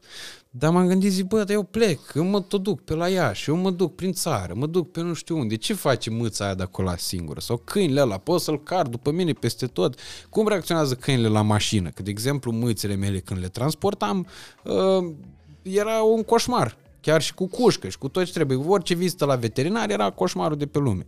Și atunci asta mă gândesc că înăsprirea pedepselor pentru oamenii care tratează chestiunea asta cu animalele ca fiind o treabă total neimportantă, zic, hai bă, că sunt animale, dar nu sunt oameni. Azi că sunt oameni care n-au ce mânca, nu? La o mâță se descurcă ea. Cred că asta ar fi singura soluție ca să ne putem civiliza și noi în direcția asta. Da, din păcate, pedeapsă pentru astfel de comportamente, lasă-l că e animal, a, asta nu există și nu există nici pentru oameni, adică nu poți să pedepsești pe cineva care nu-i dă de mâncare unui om care are nevoie de mâncare. N-ai cum Da, să da, dacă tu ai abandonat câinea și ai lăsat da. cu punga, uh, cu uh, Da, dar trebuie să punga ai și legată, dovezi, trebuie să-l și vezi, trebuie să știi, știi cine e, trebuie să dovedești, e destul de complicat. Dar e un pas, dacă într-adevăr s-a întâmplat asta și un om a fost condamnat cu executare pentru că a omorât un animal, măcar e un pas. Că până acum n-a fost. Și, în general, mentalitatea așa este. Știi? E un animal, dă cu piciorul, mă dă mai încolo. Bine, animalul pe care l omorâse era, avea un stăpân. Și a, persoana în cauză, condamnatul, a intrat uh, ag- agre, uh, a intrat înspre a-l agresa pe stăpân și câinele fiind un câine de luptă, uh, atunci s-a activat uh, instinctul, era un amstaff, amstafful a lătrat și atunci la, agresorul l-a sfârtecat în secunda 2. Da. Nu știu dacă, dacă s-ar fi întâmplat cu un maidanez dacă ar mai fi avut același uh, cu un câine fără stăpân, dacă ar mai fi avut același uh, Da, asta este efect. o, o tâmpenie tot de-a noastră. Pentru că, de exemplu, în Statele Unite, când am fost eu acum mult timp, am fost, uh, oamenii nu făceau diferența acolo uh, dintre un animal de rasă și un animal fără rasă. Ai un câine, vreau să zic. Uh-huh. Nu făceau această diferență. Aveau un lesă orice fel. Că era, ce zicem noi, maidanez, adică metis. Mm-hmm. Sau că era pug, sau că era ce știu eu, era tratat la fel. Și afară, în, și prin Europa, tot așa este. Nu se face această diferență, numai la noi se face diferența asta. Dacă se poate cât mai pufos, cât mai mic, cât mai pufuleț, să-i pun și o fundă în cap și atunci, pentru că oamenii nu iau neapărat uh, animalul ca să îl salveze, ca să îi ofere uh, o viață mai bună, ci ca să se mândrească cu el. Da, da, da. E ca un fel de bibelou. Mai nou ca să-l posteze pe internet. Să-l posteze pe internet, dacă se poate să facă și bani. Uh-huh. Eu ce să postez pe internet? Bine, i-am postat și eu pe ai mei, dar ai mei sunt... Păi tocmai, că aici mi se pare că pe lângă uh, poliția animalelor, care nu trebuie să fie o glumă, trebuie să fie o treabă foarte serioasă, uh, tot la categoria soluții, eu văd uh, inclusiv treaba asta cu... S-au mai întâmplat chiar recent și am fost foarte bucuros. Am văzut că Ștefan Mandachi postează foarte des da. pe Facebook faptul că uh, oferă spre adopție animăluțe găsite tot așa, lăsate în pungi, pe marginea drumurilor și așa mai departe. Gheorghe Zanfir are vreo 40 de câini. Tot așa, Iată, salvați un alt, de pe peste tot. Un alt exemplu. Da. Uh, Marius știu că și el avea uh, un câine pe care l-a adoptat. De curând a mai adoptat un câine la un uh, târg de ăsta făcut de Mișcarea Dreptate pentru Animale la în Parcul Circului undeva prin noiembrie 2021. Și atunci cred că asta contează foarte mult și dacă totuși putem, iată, să folosim tehnologia pentru că v-am, v-am ascultat în podcastul Mihai Morar pe care el l-a postat săptămâna trecută cu săptămâna înainte ca noi să, să tragem, să registrăm. V-am ascultat spunând că primiți foarte multe mesaje de la tineri pe uh, rețele de socializare în care ei vă roagă să învățați despre viață. Și cred că treaba asta e uh, cu adevărat o, o putere foarte mare pe care dumneavoastră o aveți și cred că și aveți cu ce să învățați pentru că eu am avut niște momente în care am fost șocat de notorietatea dumneavoastră și de, nu neapărat de notorietate, ci de cât de iubită este Carmen Tănase. Uh, unul dintre ele a fost când am cunoscut o fată anul trecut care își botezase mașina, dar o, o fată care era de vârsta mea, adică nu vorbim despre un, un copil neapărat, care își botezase mașina Flăcărica. Eu n-am fost fan inimă de țigan, adică n-am, nu m-a prins în perioada respectivă, eram și mic, aveam 11 ani când se întâmpla treaba asta, dar rolul pe care dumneavoastră l-ați făcut, în orice moment, dacă deschid TikTok, dacă deschid Facebook, dacă deschid Instagram, dacă deschid YouTube, găsesc ceva cu State și Flăcărica, la fel cum am fost teribil de surprins în momentul în care am, bine, mă așteptam să fie un podcast bun, cel pe care l-am filmat cu Augustin Viziru, pentru că el este un om deosebit și pentru că are niște povești foarte mișto, dar nu mi-aș fi putut imagina că poate fi atât de iubit și bă, să înregistrezi aici pe canalul meu care era unul micuț la vremea respectivă, cel mai bune rezultate dintre toate podcasturile care s-au postat în luna decembrie în România. Și asta m-a, m-a uimit foarte tare. Am văzut ce ați făcut pe TikTok cu primul video pe care l-ați postat. Au venit niște prieteni la mine și mi-au spus, zic, bă, tu ai văzut Carmen Tănase a făcut 5 milioane de vizualizări la primul TikTok pe care l-a postat și atunci ai zis, bă, wow, vreo 5 milioane de vizualizări. Nu urmăritori, vizualizări. Adică vreo 5 milioane de oameni au văzut TikTok-ul respectiv. Aveați, când m-am uitat eu, aveați undeva la 500 de mii de like-uri. Doar. Adică la 500 de mii de like-uri e, e totuși o performanță. Asta e, domnule. N-am mai, n-am mai intrat de mult pe TikTok, că tot... Uh... Primul ăla în care sunteți într-un platou de emisiuni TV. Aoleu. Aoleu. Stai așa.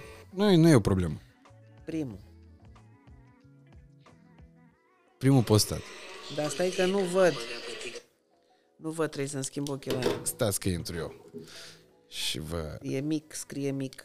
certific imediat. 4,4 milioane. Eh, aproape 5. Despre ce mai vorbim? Dacă le număra Roberta Anastasia erau 7. Așa cum le-am numărat eu, atâtea au ieșit. Dar în orice caz, da. mi se pare o performanță absolut senzațională și vreau să vă întreb cum reușiți la uh, în tot uh, tăvălugul ăsta să fiți atât de actuală și atât de fresh în tot ceea ce uh, înseamnă, nu știu, canale de comunicare, social media și așa mai departe. Pentru că sunt curioasă, am mai spus. Sunt un om foarte, foarte, foarte curios, chiar uh, exagerat de curios, adică eu mă uit pe geam la oameni în casă. Mă, când mă plimbam cu unul din căței mei, um, când stăteam în București, uh, mă plimbam prin zona Vatra Luminoasă. Ok. Și acolo sunt uh, case făcute, mă rog, uh, sunt unele standard făcute de pe vremuri, în oglindă. Așa. Vatra Luminoasă e lângă Național Arena, nu? Da. Gata, știu. Și pe toate străduțele alea și mă uitam în case mă uitam în case, că mă, mă cocoțam pe... Mă uitam așa, la ferestrele. Și vezi așa, trecând un colț de tablou sau ce știu eu, ce se vede, o lustră, o, și îți imaginezi cum e casa mm-hmm. omului respectiv. Și ce face el în casă și cum e și așa mai departe. Deci cumva eu mă uit pe gaura cheii. Deci de-aia sunt curioasă să văd ce a mai pus la ce a mai pus, ce, ce, mai, ce prostie a mai zis, ce nu știu ce. De-aia nu mă pricep aproape deloc, adică eu n-am uh, avut TikTok până acum. Uh, una pentru că mi s-a părut că e pentru, numai pentru copii, așa am crezut eu după nume, TikTok. Da. Na, are un nume de bomboană, de ceva, de ciupa ciups, de ceva.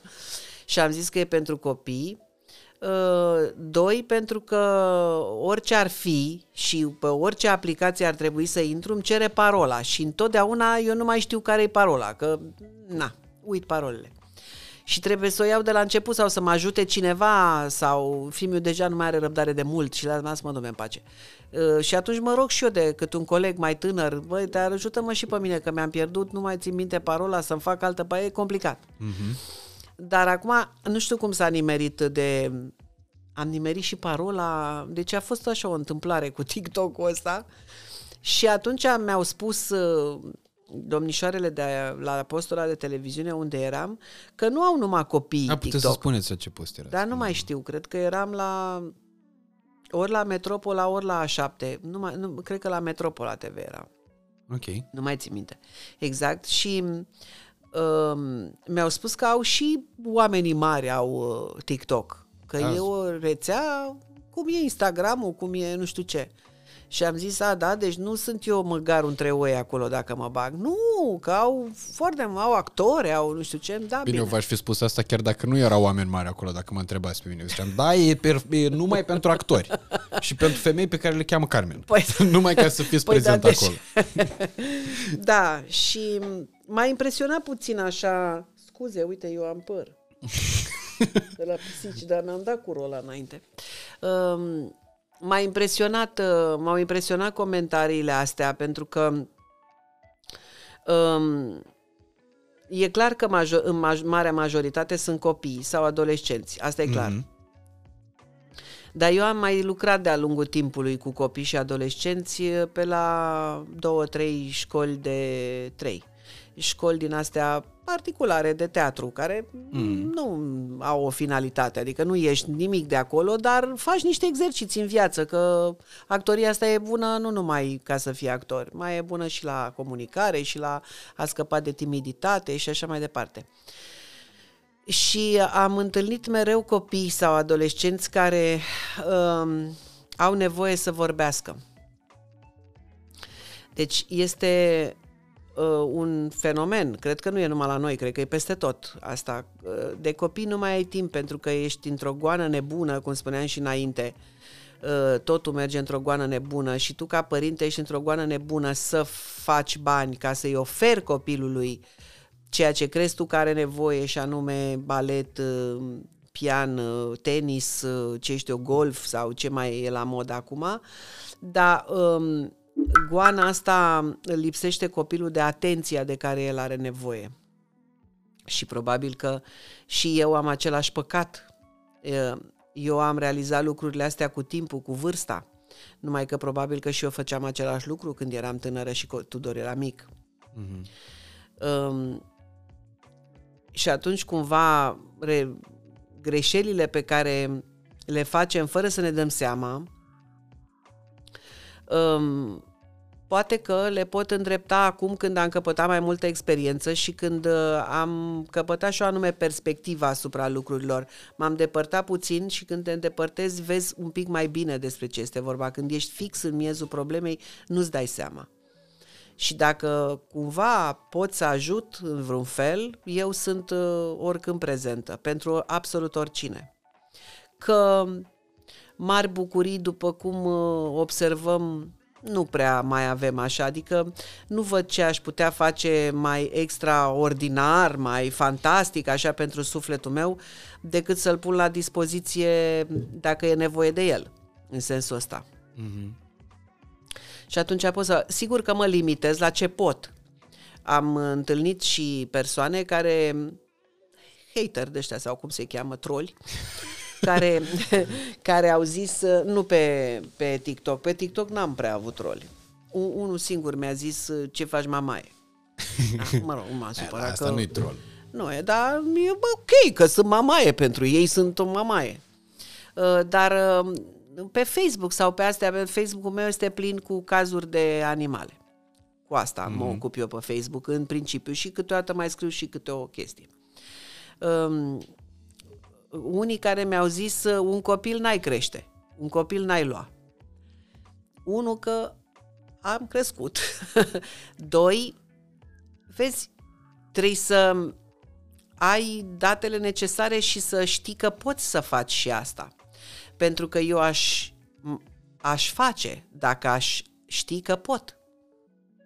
Adică dacă eu aș ști că pot, aș face acum, dar nu pot, de asta spun. Dar mi-aș dori, dacă aș avea posibilități și nu numai sufletești, îți trebuie și posibilități financiare să fac un azil de bătrâni sau să fac o casă de copii. Aș face oricând asta. Numai că nu pot, nu pot să-mi asum o răspundere atâta vreme cât n-am cum n-am, n-am cum. Știi? E ușor să dai din gură. Adică, bun, repet, unu, am crescut un copil, cam știu cum este treaba asta. Doi, ce legătură are una cu alta? Adică... Dar apropo de chestia asta și de faptul că oamenii vă întreabă să vă roagă să-i învățați despre viață, în special copiii. Uh, probabil foarte mulți dintre ei regăsindu-se uh, în, uh, nu știu, în ceea ce dumneavoastră ați interpretat ca și personaje care au devenit virale în, și atunci, mă rog, atunci nu exista termenul de viral, dar erau de, de o notorietate extraordinar de mare. Eu țin minte că prima dată v-am văzut în Lacrimi de iubire când erați soția lui Varlam și mama Viziru. lui Lucian Viziru, care mai avea o soră. Nu mai știu cine juca. Berluțiu. Așa, da. Berluțiu. Da, da, da, care era Nico. Gata, mi-am adus aminte despre cine era vorba. Ei, uh, identificându-vă poate cu personajele respective, uh, nu v-ați gândit că ar fi uh, poate prielnic să predați? Și aici mă refer, nu știu, la uh, ceea ce dumneavoastră vă cunoașteți cel mai bine și anume la actorie. Pentru că uh, tot zilele trecute văzusem o postare pe Facebook la a unui uh, domn actor, Cătălin Babluc se numește, în care uh, nu știu ce povestea el despre UNATC, că la UNATC sunt și o groază de profesori care nu sunt uh, tocmai bine pregătiți pentru că nu joacă pe nicăieri, pe la niciun teatru sau prin niciun film, dar cred ei că te învață actoria așa cum cred ei de fapt că este actoria. Și atunci uh, s-a iscat o întreagă polemică în secțiunea de comentarii, că na, Facebook și pe baza asta funcționează algoritmul Facebook-ului pe polemică uh, și pe ceartă de cel mai multe ori. Uh, s-a iscat o întreagă uh, tevatură, uh, printre care foarte multă lume puncta acolo, că domnule, și am intrat și eu, bineînțeles, în Gâlceavă, că mi se părea că e loc de scandal, trebuie să intru și eu acolo. Uh, foarte mulți oameni care punctau zic, bă, actorii mari n-au timp să vină să predea la facultate pentru că au de jucat. Și în același timp nu e atractiv din punct de vedere financiar să fii cadru uh, universitar. Mă rog, mai erau oameni care spuneau că nu, că acum salariile sunt mari, că nu știu ce, dar actorii mari în orice caz n-au timp pentru că ei au de jucat. Nu v-ați gândit vreodată să profesați ca să ajungeți cadru didactic la, la actorie? În primul rând, ca să fii cadru didactic la uh, un ATC, trebuie să f- ai doctorat. Ok. N-am. În al doilea rând... Bine, asta se poate rezolva. Doctorat. Nu, nu. nu. Se poate, da. La alții. Um, În al doilea rând, um, vezi, eu am uh, prins o facultate um, nici nu știu cum să-i spun ca să nu pară un clișeu absolut extraordinară, cu niște profesori la care ne uitam ca la Dumnezei. Era rector domnul Octavian Cotescu, meșterul Cotescu, profesoara mea era Olga Tudorache, la clasa paralelă era doamna Sanda Manu, uh, Petrică Gheorghiu, Dumnezeu să-l ierte, Amza Pelea, uh, Dem Rădulescu, ăștia erau profesorii, eram și puțini studenți atunci, mm. nu erau târla ca acum. Acum sunt 60 pe un an la UNTC. Noi eram uh, 8 fete și 8 băieți într-un an. Wow. La actorie, vreau să zic. Și mai erau vreo 3-4 la regie, adică eram puțini. Mm-hmm. Era și timp ca profesorii să se ocupe de fiecare în parte, pentru că eram puțini. Și chiar aveau grijă de noi de fiecare în parte. Unu, doi, chiar dacă uneori ei nu veneau la școală, nu se întâmpla foarte des lucrul ăsta, um, noi ne duceam la teatru și ne uitam la ei și furam meserie de la de acolo, de la firul ierbii, ca să zic așa. Um, structura anului universitar, eu am prins-o într-un anume fel, cum era și cu 5 ani înaintea mea și cu 10 ani înaintea mea. Mm-hmm. Și cum a mai fost și cred că până la Revoluție, până încă 2-3 ani după Revoluție. Apoi cineva, o minte luminată, s-a gândit să schimbe această structură și să fie așa o kit cu module, cu nu știu, ceva. Am auzit și eu că modulul Ai ăla... modul na, pedagogic, ai mai multe lucruri Nu pe știu. care poți să le faci. nu mă mai reprezintă lucrul ăsta.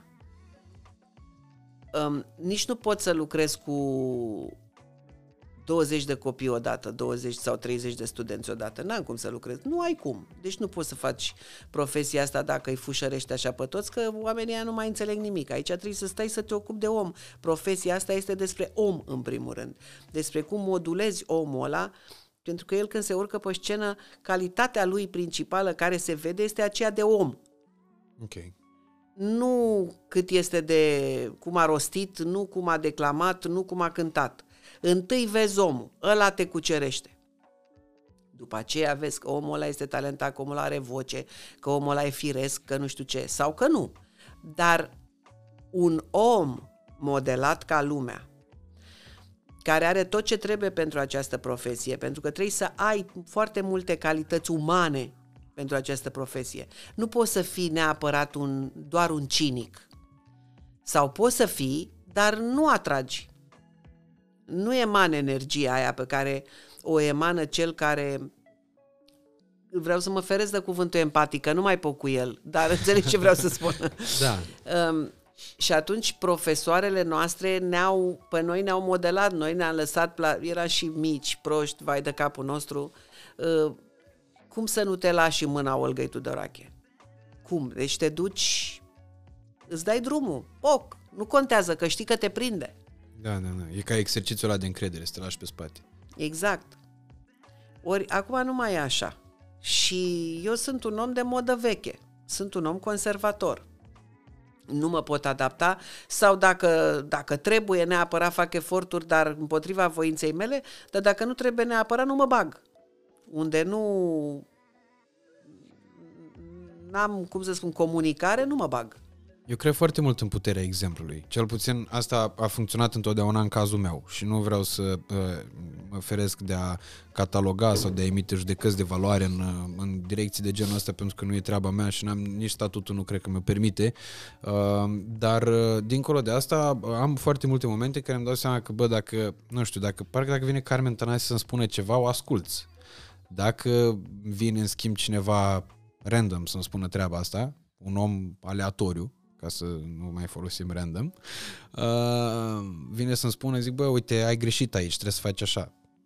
Nu prea îmi vine să ascult, adică e instinctul ăla să spun, dincolo de toate filtrele uh, politeții, îmi vine să spun, zic, cine ești tu să-mi spui mie treaba asta? Ești mm. nebun, vezi de ale tale. Pe când în momentul în care funcționează, se activează puterea asta a exemplului, cred că e, e, e foarte impactant. Și de asta vreau să vă întreb, care vi se par că sunt actorii tineri din România la momentul actual, pe care îi vedeți uh, strălucind sau urmând să strălucească pe, sunt atât pe scene cât și în sunt, film. Sunt, sunt, sunt actori tineri excepționali. Eu am văzut foarte mulți actori care din păcate n-au avut încă cum să se afirme pentru că e și foarte greu acum. Nu e ca pe vremea noastră, pentru noi era simplu. Pentru ei e foarte greu, dar i-am văzut și sunt convinsă că la un moment dat, dacă lucrurile vor merge într-o direcție normală, um, ei vor țâșni foarte tare, pentru că sunt și uh, buni și sunt și oameni de calitate. O să încep tot cu Anca Dinicu, pentru că cu ea am început și la Mihai Morar, pentru că mi-e foarte dragă. Mm. E un om, e un om. Uh, cum să spun, a, a, mai este o ancuță, Anca Dumitra, excepțională. Superbă, da. Excepțională. Um, um, e, e tâmpită asta cu trebuie să nominalizez pentru că la mintea mea și la scleroza mea uit și după aceea se supără oamenii. Este Doinița Oancea pentru că eu am lucrat foarte mult cu Doinița Oancea, o știu foarte bine, i-am zice mămică mie, am rămas așa de la serial uh-huh. și Doinița făcuse încă două facultăți înainte și eu am convins-o să dea la teatru și a dat uh, la o facultate particulară, dar a lucrat un an cu doamna Sanda Manu, ceea ce a fost uh, extraordinar. Și am mare încredere în ea. Um, uh, mai este uh, Cosmin Pană, un actor tânăr excepțional. Oameni care nu au primit ceea ce merită și să mă scuze uh, uh, colegii mei tineri cu care am lucrat și pe care chiar îi iubesc, um, da, vârsta n-am, um, oameni care nu au primit ceea ce merită să primească. Acum, dacă ar fi să le spun eu ce ar trebui să facă ca să merite, să, să, să vină momentul în care să primească ceea ce merită, eu le-aș spune ceva de pe vremea mea sau ce mi-a folosit mie. Dar îmi dau seama că nu mai are valoare acum. Eu le-aș spune aveți răbdare. Cred că de 2 ani de zile încoace, cred că nu mai, răbdarea nu mai e o, neapărat o calitate. Um, trebuie să dea din coate. S-ar putea să fie oare răbdarea un defect? Pentru că uh, țin minte că eram într-o zi, într-o perioadă a vieții mele foarte agitat, uh, mi-a arătat cineva un uh, filmuleț cu o predică a părintelui Cleopa în care el povestea despre răbdare. Zicea răbdare, răbdare, răbdare, răbdare, când nu mai poți, când simți că uh, ești epuizat, răbdare, răbdare, răbdare. Și mă gândesc dacă nu cumva uh, răbdarea în epoca în care, în epoca vitezii, pentru că așa o numim cu toții, mă gândesc dacă nu cumva răbdarea aia e chiar uh, tinde spre a fi un defect. Dacă nu te grăbești, s-ar putea să pierzi trenul. Nu neapărat în epoca vitezei. Este un moment acum, general, deci eu nu vorbesc acum de ce se întâmplă în România, ce se întâmplă pe glob. Da. da. Este un moment în care uh, e o bulversare totală a valorilor. Non-valorile le-au luat locul. De ce? Pentru că au dat din coate mai mult. Pentru că au mai mult tupeu. Ok. Um, și atunci trebuie să fii cumva în competiție cu ăștia. N-ai ce să faci. Mm. Tu ești mult mai bun decât ei, tu ești mult mai uh, calitos, tu ești mult mai înzestrat de la natură, dar ai mai mult bun simț. Și asta, uneori, cum e vremea în care trăim, nu e neapărat o calitate. Deci trebuie să dai buzna și să te arăți. Lumea să te vadă. Pentru că al minter vine unul de ăsta cu tupeu și ți-o ia înainte.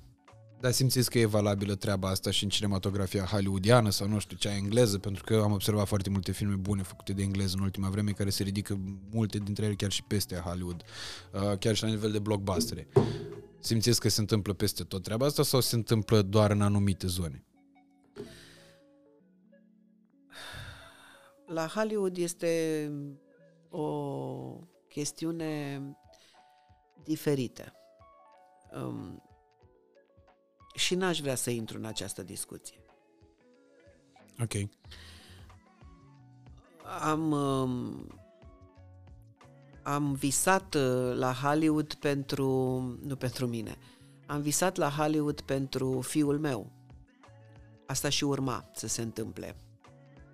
Să plece acolo din Olanda. Și în uh, ultimii doi ani de zile, uh, și atâta spun doar, despre asta, în ultimii doi ani de zile am realizat că tot ce am știut eu despre Hollywood nu are niciun fel de valoare, sau ce am crezut, sau ce am visat, ce visează fiecare artist, nu, la Hollywood, nu are niciun fel de valoare pentru că acolo tot deci, este mijlocul cel mai rapid de propagandă pe care îl are uh, Statele Unite, acolo se găsește la Hollywood. Acolo nimic nu este întâmplător, niciun talent nu țâșnește așa pentru că este extraordinar de talentat. În tot... Ups. Vezi că nu e bine că am vorbit? Mi s-a rupt brățara. A. Nu e nicio problemă, nu e nicio problemă. Um, acolo um, totul are ceva în spate. Fiecare face ceva pentru că. Dar asta nu înseamnă că actorii sunt uh, de sunt, actorii nu sunt mari, sunt niște imensi actori, dar uh, cel puțin generația asta de după generația de peste 4, de la 40 până în 40 de ani. Um, până în 40 de ani. Generația asta până în 40 de ani nu știu cum să spun ca să, nu știu cum să spun ca să nu sune foarte rău. um, ca să facă și să răzbească, au și niște compromisuri în spate. Și compromisurile din spate nu sunt neapărat la ceea ce ne gândim noi sau ce se gândește orice om, un actor trebuie să, o actriță trebuie să facă. Nu, nu despre asta este vorba. Mm-hmm. Este vorba despre altceva. Ok. E bine că așa acolo... Nu e că m-am băgat într-o discuție care e aiurea și nu vreau să... Sigur că nu mai uh, continuă. Nu mă, nu, mă, nu mă mai uit cu... Adică dacă mă uit acum la un film uh, uh, de, de acolo făcut la Hollywood, uh, mă gândesc uh, în ce scop a fost el făcut.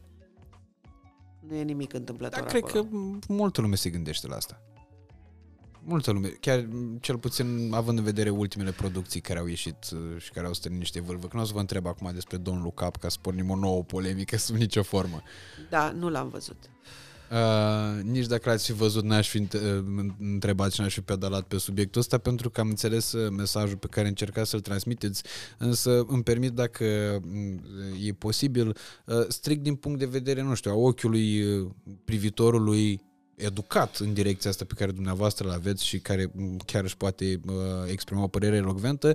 Dacă vă- vreau să vă întreb dacă vi se par uh, actorii care sunt azi în pole position uh, în filmele mari, uh, cel puțin la nivel cu cei uh, dinaintea lor sau dacă sunt chiar și oameni care vor depăși titanii uh, De la noi? nu, din, uh, din cinematografia mondială. Nu știu, că nu mai pot să mai spun neapărat hollywoodiană, repet, mă refer aici și la Nu englez. știu, că s- sunt și așa și așa, dar în, pri- în general uh, încă mai e de muncă ca să se poată apropia de un uh, Pacino, de un, uh, ce știu eu, de o uh, Gina Rowland sau sunt încă departe. Ok. E, totul e mai superficial acum. Totul e mai superficial. Am observat, de exemplu, târziu am observat cât de prost este jucat, după părerea mea. Uh, cât de prost este jucat serialul care, la care mă uitam și eu cu gura căscată, pentru că te fură peisajul, te fură povestea, te fură uh, hainele, te fură ce știu eu. Uh, cum se cheamă, măi? Zi, uh, ăla cu cele patru gagici care se întâlnesc uh, și vorbesc despre bărbați. Uh, totul despre sex, Sex in the City. Cât de prost este jucat. La un moment dat, nu știu de ce mi-a sărit în ochi așa și am zis, ce dracu e asta? Wow! Dar după ce m-am uitat la el mult timp, și asta, femeile astea joacă foarte prost. După părerea mea, repet. Da. O părere care contează, cred că mai mult Nu știu decât a dacă mea în contează. direcția asta. Unii pot să mă contrazică și să zică cine mă asta să zic așa ceva. Bă, mie, mie așa mi s-a părut. Foarte prost. După ce am observat asta, m-am mai uitat odată și încă o dată ca să văd dacă e adevărat sau dacă am fost eu într-o dispoziție proastă. Um, Pur și simplu la fel am... uh, Așa de atunci nu m-am mai uitat. Că nu... uh, Povestea este foarte simplă, e aceeași, practic, poveste, să tot învârtesc uh, episoadele alea în jurul aceleiași chestii, se etalează niște haine care te fură, uh, o viață așa glamour și gata. Și gata. Cam, uh, uh, da, e posibil de multe ori imaginea să fure, uh, indiferent dacă vorbim de film sau serial, de cele mai multe Filmul ori e se făcut întâmplă. bine dacă te fură astea. Da, E făcut bine filmul. dar asta nu înseamnă că și actorii e neapărat la... Nu, nu. După și sunt părerea lucruri mea, total nu. diferite. Dar uh, întorcându-ne la uh, Hollywood-ul ăsta nostru buftenian, ca să nu-i spunem d- dâmbovițean, că era la buftea, uh, pe mine m-a, m-a impresionat foarte tare povestea rolului ăsta Flăcărica și faptul că după atât de mult timp, uh, pentru că au trecut totuși niște ani, apropo de memoria colectivă, că la teatru, cel puțin când povestea dumneavoastră, au trecut un an, jumate, doi peste cei patru care trecuseră de la perioada Băsescu, lumea nu mai ține minte ce s-a întâmplat. Da, dar el se reia tot timpul. Uh, evident, numai că apar alți, uh, a- alte personaje, Nu, personaje filmul principale. ăsta al nostru. Zic, Ah. tot timpul e reluat, tot timpul e reluat, astfel că de 10-12 ani el se dă în continuu. Plus că e plin uh, internetul de...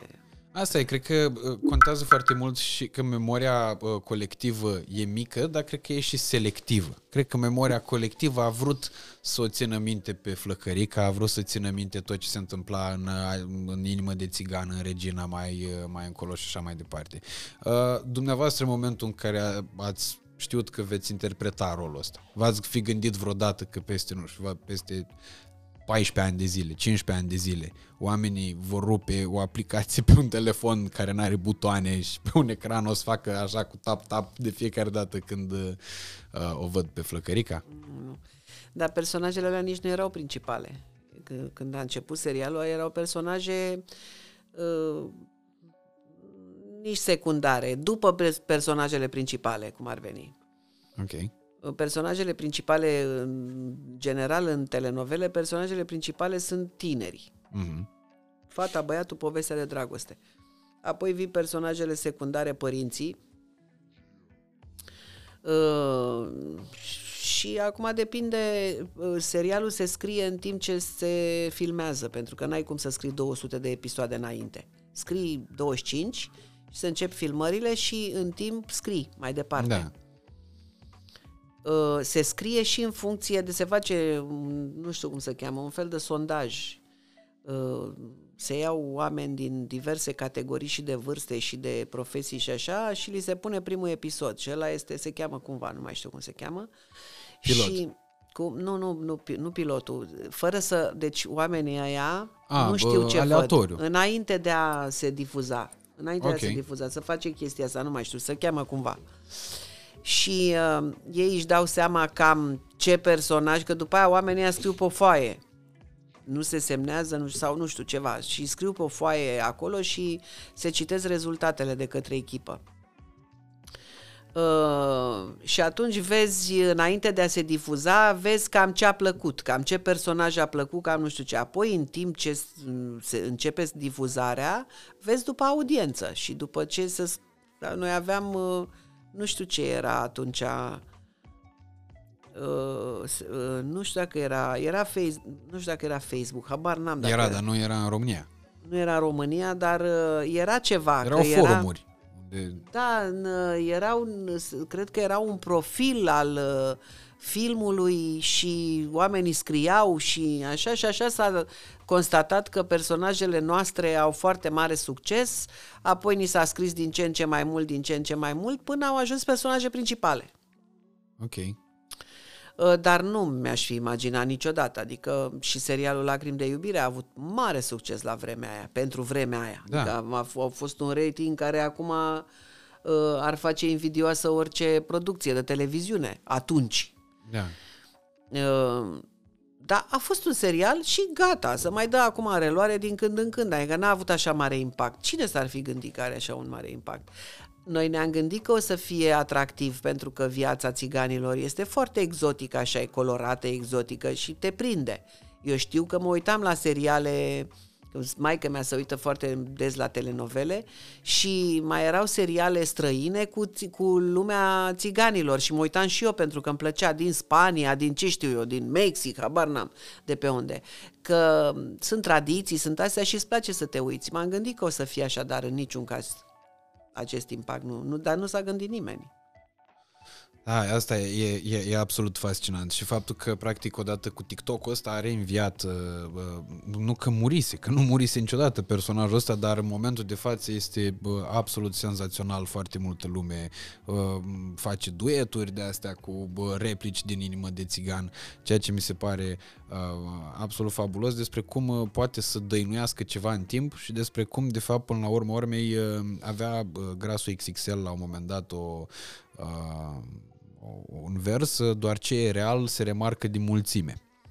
Uh, și atunci mă gândesc la toți copiii ăștia care uh, în această perioadă a rețelelor de socializare uh, apar foarte mulți uh, care tind să devină creatori de conținut, unii chiar devin și care vânează vizualizările astea, care vânează ce e viral, ce ar putea să fie, ce ar putea să prindă și noi ne gândim la aceleași lucruri de foarte multe ori, adică avem tot soiul de gânduri cum să cum să impactăm lumea? Ce ar uh, reuși să transmită uh, mai un mesaj mai puternic oamenilor? Dar deși oamenii ăștia se strofoacă atât de mult, mi se pare absolut fascinant că dumneavoastră ați scos la un moment dat telefonul, ați nimerit parola, ați intrat pe Facebook, pe TikTok-ul respectiv, ați zis doar atât, bă, vedeți că îmi fac TikTok, vă sparg și ați uh, strâns 4,4 milioane de vizualizări în două săptămâni. Asta mi se pare fascinant, e absolut fabulos. N-am știut uh, uh, care-i treaba, dacă e mult, dacă e puțin, că dacă n-am avut TikTok, n-am știut uh, lucrul ăsta și a fost foarte comic pentru că a doua zi, uh, dimineața, uh, m-a sunat cineva de la Cancan. Eu cu Cancanul nu prea suntem prieteni așa și mi-a spus vrem să vă luăm un interviu. Despre ce? Că eu nu fac nimic de cancan. Despre intrarea dumneavoastră pe TikTok. Poftim? Despre intrarea... Păi da, ați avut un impact să ferească Dumnezeu. Zic, dar cum o să fac așa ceva? Dar și, și dacă am intrat pe TikTok?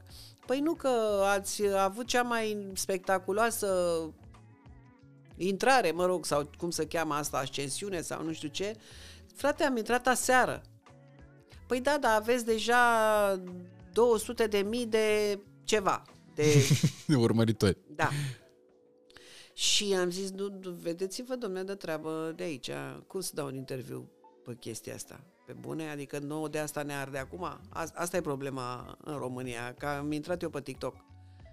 Mi, mi s-a nu părut era un așa interviu, ceva... Era pentru cancan. Ce puteți Domne, să- nu știu, dar mi s-a părut așa, așa cum mi se pare uh, fascinant într-un fel, dacă, na, ca să folosim un termen blând, mi se pare fascinant când uh, uh, planeta traversează o perioadă unică, practic e unică. Um, așa, din punct de vedere psihologic mai mult e unică. Uh, că sunt o grămadă, pentru că, repet, fiind curioasă, mă uit, o grămadă de aici, de la noi, din altă parte, din alte țări, de pe peste tot, de do- domnișoare care nu vorbesc despre nimic altceva, domnișoare însemnând 25, 30, chiar 35 de ani, să- adică Ok. nu copii, că copiii sunt copii, copii care se machează, domne.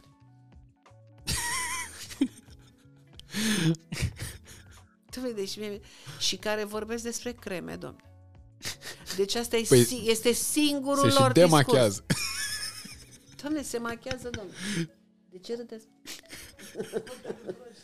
Deci, pe cuvântul meu de onoare, adică mi se pare așa, bă, da, voi ridicați ochii din paleta aia de machiaj, că îți spun acolo că aia e pigmentată, că aia nu știu, că mă uit. Și nu vine să cred. Pentru că mă uit, mă uit la unele de un an. Deci de un an se machează. Înțelegi? Tati. Da, urmăritori, mulți. Te rog frumos, vezi că îmi deschide airdrop-ul. Trimite-mi ăla de seară, captura aia de ecran. Neapărat. No, a, aia mi se pare absolut fascinantă. Deci a, asta cu machiajul încă mi se pare complex pe lângă ce urmează să vă arăt și vreau să vă întreb ce părere aveți despre treaba asta. Dă-mi numai captura aia de ecran de seară. E ceva absolut senzațional. Nici eu nu pot să înțeleg uh, multe dintre lucrurile astea, însă am ajuns la concluzie că e bine să le iau ca atare. Asta am găsit azi noapte. Știți că TikTok are o, o categorie de live-uri. Și dacă intri, cel puțin, no- noaptea e deliciu. Dar unde să intru și eu pe live-uri? Că nu știu.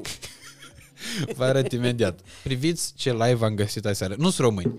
Nu sunt români, aveau trei steaguri. Germania, deci se poate și în Germania, Polonia și Irak.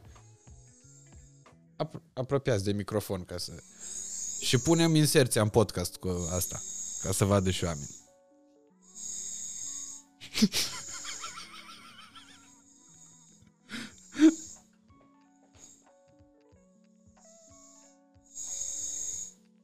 Dar mi-a apărut asta. Ah.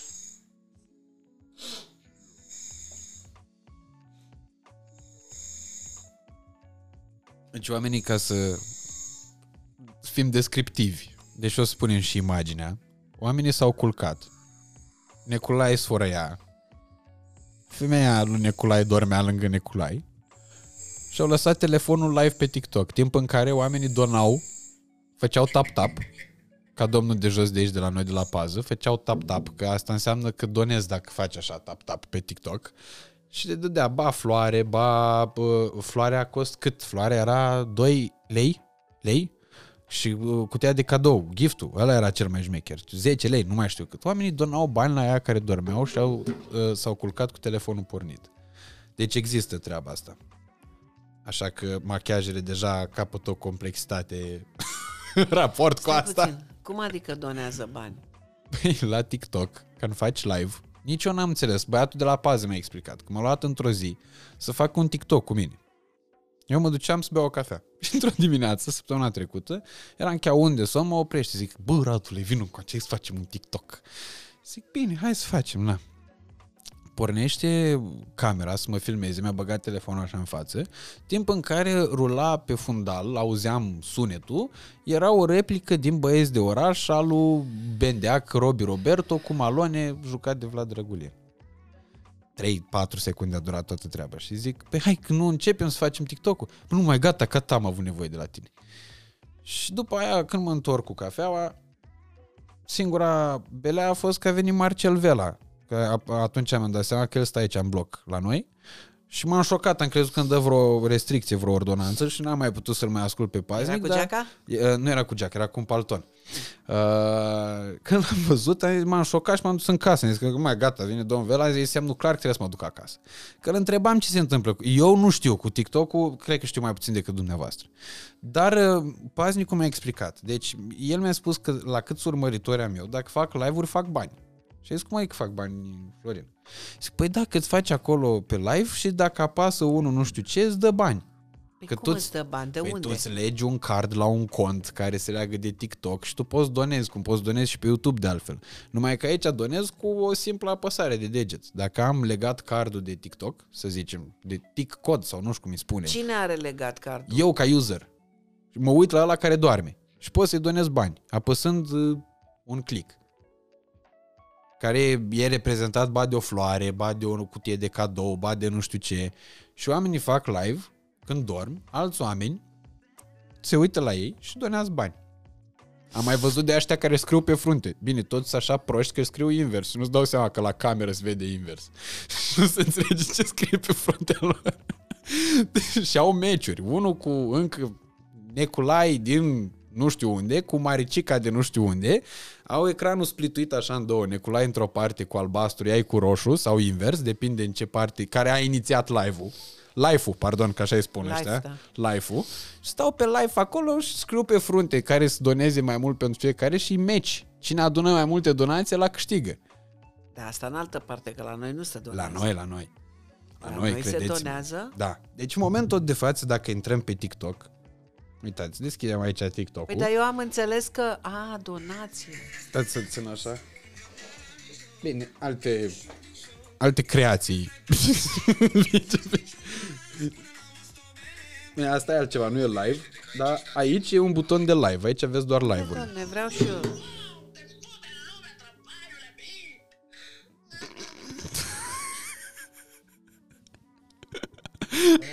Asta e live, da.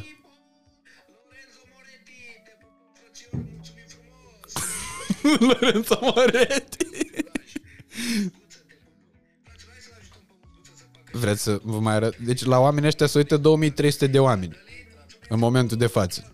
Noi când o să postăm podcastul ăsta nu cred că o să atingem oamenii ăștia live pe secundă. Face dedicație acum, îi pupă pe donatori. Vedeți cum cresc trandafiri aici? Da. Ăștia bani. Ia, eu am?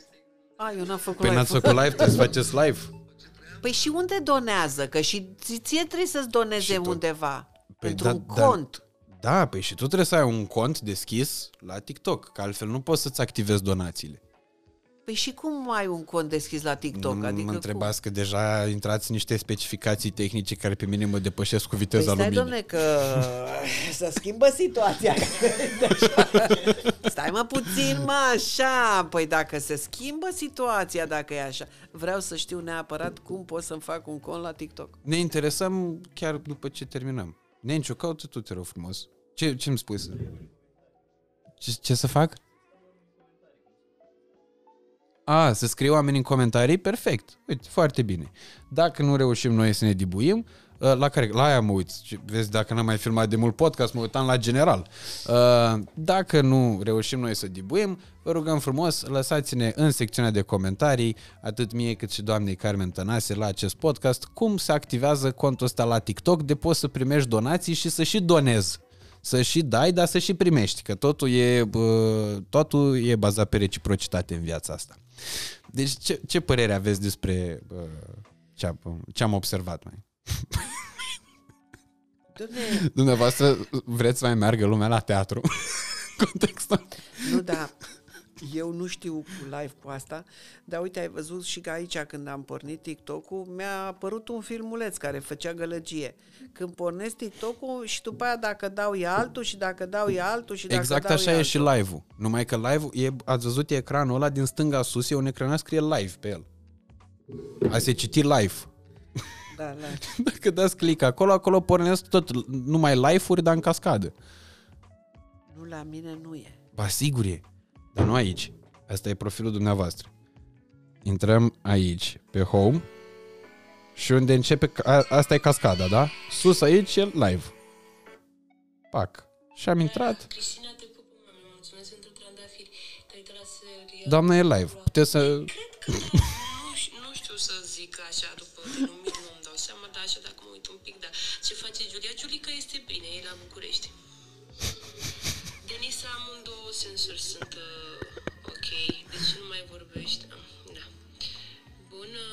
Și astea donează? Astea sunt donații? Nu, numai dacă vedeți trandafiri sau uh, cutii de alea de cadou. Mulțumesc pentru inimioare. Sunteți drăguț, mulțumesc, te pup. Inimioarele sunt Dar sunt gratis. trandafiri. Mihai Mari. Nu există așa ceva. Și acum vreți să vă dau o idee foarte șmecheră? Da, da. Cum ar fi să facă Flăcărica un live? Da, Live, pardon, iertați-mă. da. Și să strângeți donații pe care mai apoi să le dați la adăposturi de astea de animale și așa mai departe. Da, ar fi. Dar nu mai vreau flăcărica, că e plin TikTok-ul de flăcărica. Asta zic. Păi da, dar nu e făcut de dumneavoastră în 2022. E, da, adică e lasă. flăcărica aia veche. Nu, mă, nu, dar, dar de ce să nu pot să, să le spun oamenilor ăstora că este important să ai grijă și de sufletul de lângă tine și fără să fiu flăcărica.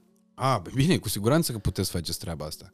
Adică, nu știu, am filmat odată la, la serial, um, nu mai știu care era, al treilea, al patrulea, moștenirea, nu mai știu care era.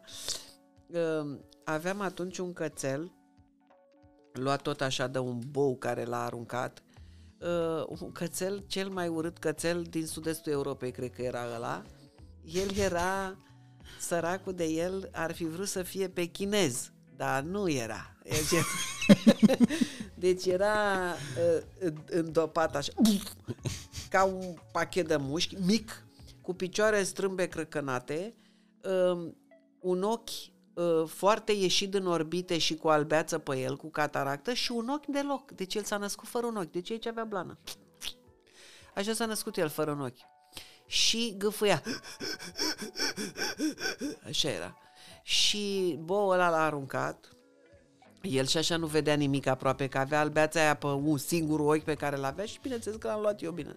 Și Iura Luncașu a zis, păi, l-am adus odată la filmare pe acolo, au râs toți de el mm. și a zis, băi, era un episod în care state orbea și vroia să-și ia un câine de ăsta care însoțitor pentru orbi și a zis, bă, adul pe bobița, că iese panorama, pana. Și am zis, bă, eu îl aduc, dar să scrie pe generic Bobița. Adică, pe bune, nu vă bateți voi joc de cățelul meu aiurea așa. Să Bobiță scrie, sau boni- Bobiță Tănase? Nu, să scrie rolul lui Cutăriță Bobiță. Ok. Bobiță. Și l-am adus pe Bobiță, că Bobiță era atât de cuminte și era atât de recunoscător că l-am salvat, că de câte ori intram în casă făcea un pic de pișu pe el de fericire. Înțelegi? Să dădea așa cu... El să, când se dădea cu pe spate, el nu mai putea să revină pentru că avea picioarele scurte și era ca gândaceia, știi, care îi dai pe spate și nu mai pot. Trebuia să-l întorci ca să stea în picioare, știi? Și să dădea așa cu picioarele în sus și scotea un pic de pișu, că era fericit că am venit. Dar al minte era extraordinar de cuminte. Domnul a stat toată ziua la filmare, că și ăștia și-au bătut joc și au filmat ultima secvență. Dar cât am râs la secvența aia, în primul rând că el a fost impecabil. A zis, bă, luați exemplu ce înseamnă să fii actor, să te țină toată ziua la filmare, să nu faci nimica și la cadru să fii brici. Deci el nu a mișcat. Și era episodul că ăsta îl trimite pe Steven să-i aducă un câine însoțitor pentru orbi și îi dă 1000 de euro lui Steven să-i aducă un câine și Steven cheltuiește banii și aduce un câine de pe stradă și îl aduce pe Bobiță pe care state nu-l vede deoarece este orb. Dar era genial că și Bobiță n-avea un ochi, el era cu albeață, ăsta era orb și îl pune, îl pune pe Bobiță săracul, care era un butoiaș așa, îl pune lângă el și zice, ne întreba pe noi, e cum e, e frumos, nu? Și eu am zis, oh, e frumos rău de tot, n-ai văzut așa ceva, e, nu, dar seamănă cu mine, picătură tăiată, domne, sa, deci nu, mai, nu se mai putea filma, ăștia operatorii râdeau în ultimul hal pentru că el era cu limba aia săracul, nici nu înțelegea ce se întâmplă cu el. Foarte tare a fost episodul ăla. E, vreau să spun că după, când am ieșit cu Bobiță pe afară, Tudor, de exemplu, nu ieșea cu Bobiță, că era rușine cu el. Când am ieșit cu Bobiță la plimbare, că i-a pus numele în, uh, în serial, i-a pus numele uh, Stalin. Ok. Să-l cheme Stalin. Și când am ieșit a doua zi, uite-l pe câinele lui State, ce faci Stalin? Deci Bobiță era vedetă. Era star, da. Da, în două filme a jucat Bobița. A jucat și într-un al lui Tudor. Dar îl recunoșteau uh, oamenii și dacă nu era cu dumneavoastră? Păi dar nu avea cum să nu fie cu mine. Era numai cu mine. E, Tudor nici când devenise vedetă nu ieșea cu... Când devenise câine Stalin... uh, când devenise bobiță nu, Stalin nu, nu, nu. mai... Bine, Tudor nici nu stătea, stătea separat, stătea singur. Dar uh, i-a mai zis câteodată, bă, scoate-l mă și pe bobiță, că nu sunt acasă. Scoate-l tu, lasă să nu mai ducă mama. Nu ies eu cu urâtul ăla. Ăsta era un experiment de făcut, să iasă altcineva cu bobiță să vedem dacă recunoaște pe bobiță. Pentru că de când cu cheluțul al lui Dorian Popa, toți copiii strigă orice bișon, orice bișon, pardon, orice bulldog Orice francez, uh, cheluțul. Și e, am observat chestia asta, deci dacă într-un spațiu aglomerat apare un bulldog francez, gata. Cheluțul, tată, toți copiii, cheluțul, cheluțul, pentru că e reprezentarea lor. Pentru în capul unui copil, vă dați seama că există un singur câine de la bulldog francez în toată România. Nu știu, dar uh, ce pot să spun este că atunci când uh, primul om a zis uh, uite-l pe câinele lui state, el s-a uitat întâi la câine și după aia s-a uitat la mine. Deci A, nu deci pe mine nu, m-a e recunoscut clar. întâi. E Pe clar, câine l-a da. recunoscut. Da, e... Stalin, uite-l pe Stalin, câinele lui state. A, doamna Carmen. Care a Așa a fost cel mai, uh, cel mai frumos moment de la filmările astea? Pentru că acolo uh, petreceați, uh, din câte am auzit și de la alți oameni, de, și de la Augustin și de la alți actori din producțiile respective, petreceați zi lumină și cam 29 de zile în luna februarie, că în restul zilelor 31, 32 de zile pe lună la, E, nu, la că bufte. sâmbătă și duminica nu filmam, exagerează și Augustin. Da, nu, a, a, într-adevăr, erau și zile libere, dar de luni până vineri era dimineață până seara sau ceva de genul ăsta. Și bănuiesc că ați uh, legat niște bă, relații foarte mișto acolo și cu oamenii și cu oameni din producție și cu actorii și cu bă, regizori și viață. așa mai departe. Uh, care a fost cel mai amuzant moment sau cel mai, fr- cea mai frumoasă amintire care vă, vă vine în minte din perioada aia? Sunt foarte multe, n-am cum să spun cea mai, foarte, foarte multe. În primul rând că noi ne duceam acolo un drag extraordinar, că râdeam de ne tăvăleam pe jos. Se și muncea foarte mult, dar era o muncă atât de plăcută, incredibil. Um, nu pot să spun, a fost o secvență, de exemplu, mi-o aduc aminte, la care am, nu s-a putut filma de râs până n-a țipat Iora, la care râdea și el. Dar și-a dat seama că nu se poate filma dacă nu schimbă macazul și țipă la noi. Și a țipat cum el nu țipa de obicei, astfel încât să ne trezească puțin și să facem secvența. Când nu mai știu despre ce era vorba, în orice caz ăsta avea glicemiile mari, cum ziceam atunci, avea diabet și n-avea voie să mănânce dulce și să bea alcool. Și a furat o savarină și s-a ascuns cu ea în toaletă. Și secvența era așa că eu îl căutam prin casă și la un moment dat deschideam ușa de la toaletă și îl prindeam cu savarina aia în mână, el stând pe toaletă. Și secvența era așa, ce faci mă acolo? Și asta a fost ideea mea, că nu mai știu cum era textul, el trebuia să zică caca.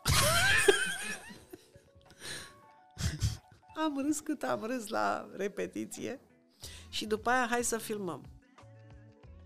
Când am deschis ușa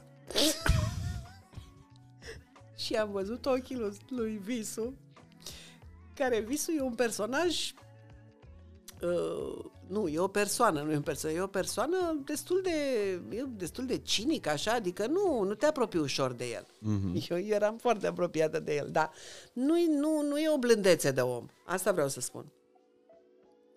Ochii lui Visu aveau ochii unui copil de trei ani, prins, prins cu mâța în sac. Deci așa era. Și când am deschis ușa, ce faci mă acolo? Și el era cu Savarina. Caca. S-a terminat. Deci am căzut pe jos, a început și el să râdă. Hai următoarea, gata, bine, potolit. Domne, două ore nu s-a filmat. Deci eram, intrasem în criză de râs total, adică nici nu mai apucam să deschid ușa, că mă bușea râsul, pentru că aveam privirea aia în față, în fața ochilor și știam ce urmează. Și n-am avut o singură, o singură soluție să nu mă mai uit în ochii lui. Să-mi amintesc ce, ce e mai nasol, ce mi s-a întâmplat mie mai nasol, ce m-a făcut pe mine să fiu tristă, ce mai nu de-astea, adică ceva până nu a țipat Iura la noi și aceea nu m-am mai uitat în ochii lui, m-am uitat pe lângă el. Și cum zicea, caca. Deci era ceva, ceva incredibil cu sabarina aia în mână. Aia a fost, ăla a fost un moment pe care n-am să-l uit niciodată, pentru că la un moment dat nu mai puteam, mi se făcuse rău de râs. Nu, nu mi se înfundau urechile, adică era ceva groaznic. Dar dacă ar fi să existe acum un comeback, nu știu, cum au făcut ăștia Ah. Harry Potter după 20 de ani, să existe acum inimă de țigan după 15. Ar fi ceva. Am făcut la Revelion acum un moment. M-au chemat cei de Am la văzut, ProTV să fac... uh, M-au chemat în personaj. Și mi-a convenit asta, să fiu un personaj și nu îmbrăcat în vreo rochie de seară pe acolo. Uh, Mi-era, mi-a fost foarte dor de personajul ăsta. Eu am suferit foarte tare când s-a terminat. Deci atât de tare am suferit când s-a dat ultimul episod. mm, Am și niște poze. Am plâns așa ca după s-a rupt ceva din mine. Efectiv, s-a rupt ceva din mine. Adică e- era greu de conceput că nu o să mă mai îmbrac. uh, Mie mi s-a lipit părul de cap, mi-am făcut și un vârtej aici și mai că mi-a zice că de la bazmaua aia pe care am purtat-o patru ani. Adică, adică să mă- nu mă duc eu să mă îmbrac în costum, să îmi pun bazmaua pe cap, să puteam să fac ce vreau eu, adică puteam să mă manifest, a fost o, și a fost și o terapie serialul ăsta, că mă puteam manifesta cum vroiam eu. La un moment dat am avut libertate totală. Mm. Primele 80 de episoade din Inimă de Țigan au fost foarte proaste, pentru că nu știam de unde să apuc personajul. Era, încercam să nu-l fac caricatural și fix caricatural a ieșit um, până i-am prins șpilul, până trebuie să că nu doar vorbești ca un, trebuie să te uiți într-un anume fel, trebuie să reacționezi într-un anume fel, trebuie să fii atent la cineva într-un anume fel. Pe- De unde a venit inspirația asta? Ați avut pe cineva da, am în cap? avut-o pe lămâița, știu, deja am vorbit în multe eh, podcasturi despre ea și la televizor, L- eh, am, dar nu am avut-o pe lămâița în sensul că în clipa în care mi s-a spus eh, vei juca asta, eu m-am gândit lămâița. Mm-hmm. Nu, lămâița a venit... Din mi-am dat, subconștient. seama, mi-am dat seama pe parcurs că flacăra e lămâița. Ok. Lămâița a fost vecina mea când am stat în București, la bloc. Este florăreasă. Um, toată viața ei uh, asta a făcut, flori. Are câteva fete și foarte mulți nepoți pe care i-a crescut singură, că e singură, a rămas singură de la... De, nu știu când s-a despărțit. În orice caz a crescut fetele, eu singur am, am găsit-o acolo când m-am mutat. Um, este un, o persoană pe care chiar ai, ai vrea să o întâlnești în viață. Este un om cinstit, este un om drept, toată viața ei a muncit de a rup pământul, bolnavă coaptă, vă dați seama, cu taraba de flori în, afară pe stradă. Plouă, ninge, sunt 40 de grade, ea acolo stă, că din aia mănâncă. Uh-huh. Nu poate să-și permită să o ardă și nu știu cum, că n-are cum. Apartament de patru camere, impecabil, impecabil, de o curățenie incredibilă. Uh, Pe spalier acolo la noi eram noi două și mai era o băbuță care s-a și prăpădit la un moment dat. Și venea ea la apartamentul meu, rușine să-mi fie, suna, vecină, uh, nu vă obțin și noi, nu văruim ap- uh, palierul ăsta? Ba da. Ea făcea, ea văruia. Am pus uh, la inițiativa ei gresie la ghena de gunoi. Adică, domne, gură mare, să te fi ferit Dumnezeu să fi intrat în gura ei. Dar când trebuia, adică nu aiurea în tramvai, nu urla de nebun așa, când unul era nesimțit, când unul înfunda ghena, când uh, copiii mâncau semințe în parc și aruncau pe jos și nu știu ce, făceau un tărăboi de... Plecau ăia, nici nu mai ziceau nimic. Odată să pornea signalul, că ea vorbea normal și odată o lua. Opa, o lua signalul, știi? Și pă, mă, foarte dragă îmi este această ființă, foarte dragă și cu niște copii bine crescuți și fetele, uh, două fete sunt tot florărese, care au copii la rândul lor foarte bine crescuți. Uh, Minunați oameni, minunați, dar ea este un fel de Don Corleone din familia aia, că nu mișcă nimeni în front acolo, dacă a zis lămâița ceva, așa este. Și uh, de ea și de vecina mea de deasupra, Reli Dănescu, mi-a părut foarte, r- adică mi-a părut cel mai rău când am plecat la, la, din București când am plecat de acolo, când m-am mutat de acolo, pentru că am vrut și uite, mi-a dat Dumnezeu, am vrut să am vecini, tot dacă am vecini, să am vecini tot așa de buni, cum le-am avut pe femeile astea două și mi-a dat Dumnezeu vecini buni, na, și aici. Da, uh, hainele și costumația de flăcărica, uh, în momentul în care v-au uh, chemat de la pros, faceți momentul ăla la Revelion, le aveați dumneavoastră acasă păstrate mm. sau le-ați găsit într-o garderobă? Pe la... Nu, le-au adus ei hainele. Eu am un costum îl am de la Nicoleta Luciu, am un costum țigănesc, uh, dar lucrat de mână, deși pânza făcută de mână, costum autentic țigănesc, care costă enorm. Ok, da. Uh, ăla cu bluza, nu e, bluza este în, ca un volan mare, așa, mm. așa e costumul tradițional, dar nu, mutându-mă, nu știu unde l-am pus. Și ei mi-au zis, aveți costum? Bă, am costum, dar nu garantez că-l găsesc, pentru că eu n-am reușit nici acum să-mi pun toate lucrurile. E undeva într-o pungă, este, dar habar n-am unde este și atunci mi-au, mi-au adus ei costum. Ok, dar nu e, e același costum de atunci? Nu, nu, nu, ăla e costumul meu. Ok, ok. Atunci aveam diverse, schimbam ba fustele, ba șorțurile, ba bluzele, ba... Erau multe costume acolo la serial. Uh, dacă ar fi acum, momentul de față, nu știu, nu în clipa asta, dacă ar fi să uh, transmiteți un mesaj în care să învățați pe oameni despre viață în câteva minute, pe oamenii ăștia care vă întreabă despre viață, ce mesaj le-ați transmite? Să, să nu fie niciodată decât ceea ce sunt. Să nu vrea să pară altcineva sau altceva decât sunt. Pentru că așa cum sunt, sunt valoroși, așa cum sunt în clipa în care vrei să imiți pe cineva, deja îți pierzi din valoarea ta. Pentru că ești, practic, te apropii de maimuță. Maimuța imită. Uh, că ești mai grăsuță sau mai grăsuț, că ai ochelari, că ai uh, buzele subțiri, nu contează. Decât să fii la fel cu ceilalți, mai bine fii tu unic, așa cum ești. Și nu contează că ești grăsuț, că ești slăbuț, că ești oricum contează ce ai pe dinăuntru. Și dacă tu te simți bine înăuntru tău, e greu. Adică asta e un șablon, dar e greu să te simți bine tu cu tine. Dar dacă faci eforturi, adică dacă realizezi că tu, cum te-a lăsat pe tine Dumnezeu și cum te-a născut mama ta, tu ești unic, altul ca tine nu mai e. Uh-huh. Nu încerca să te faci așa cum vezi pe platformele astea sau Că e o tendință acum. Toate fetele n-ați văzut că seamănă între ele, toate. Da, arată la fel. Da. Arată la fel. Nu, nu, e, aș, a, e minunat să um, uh, să te împaci tu cu tine însuți și că e greu de făcut, dar către asta trebuie să tinzi.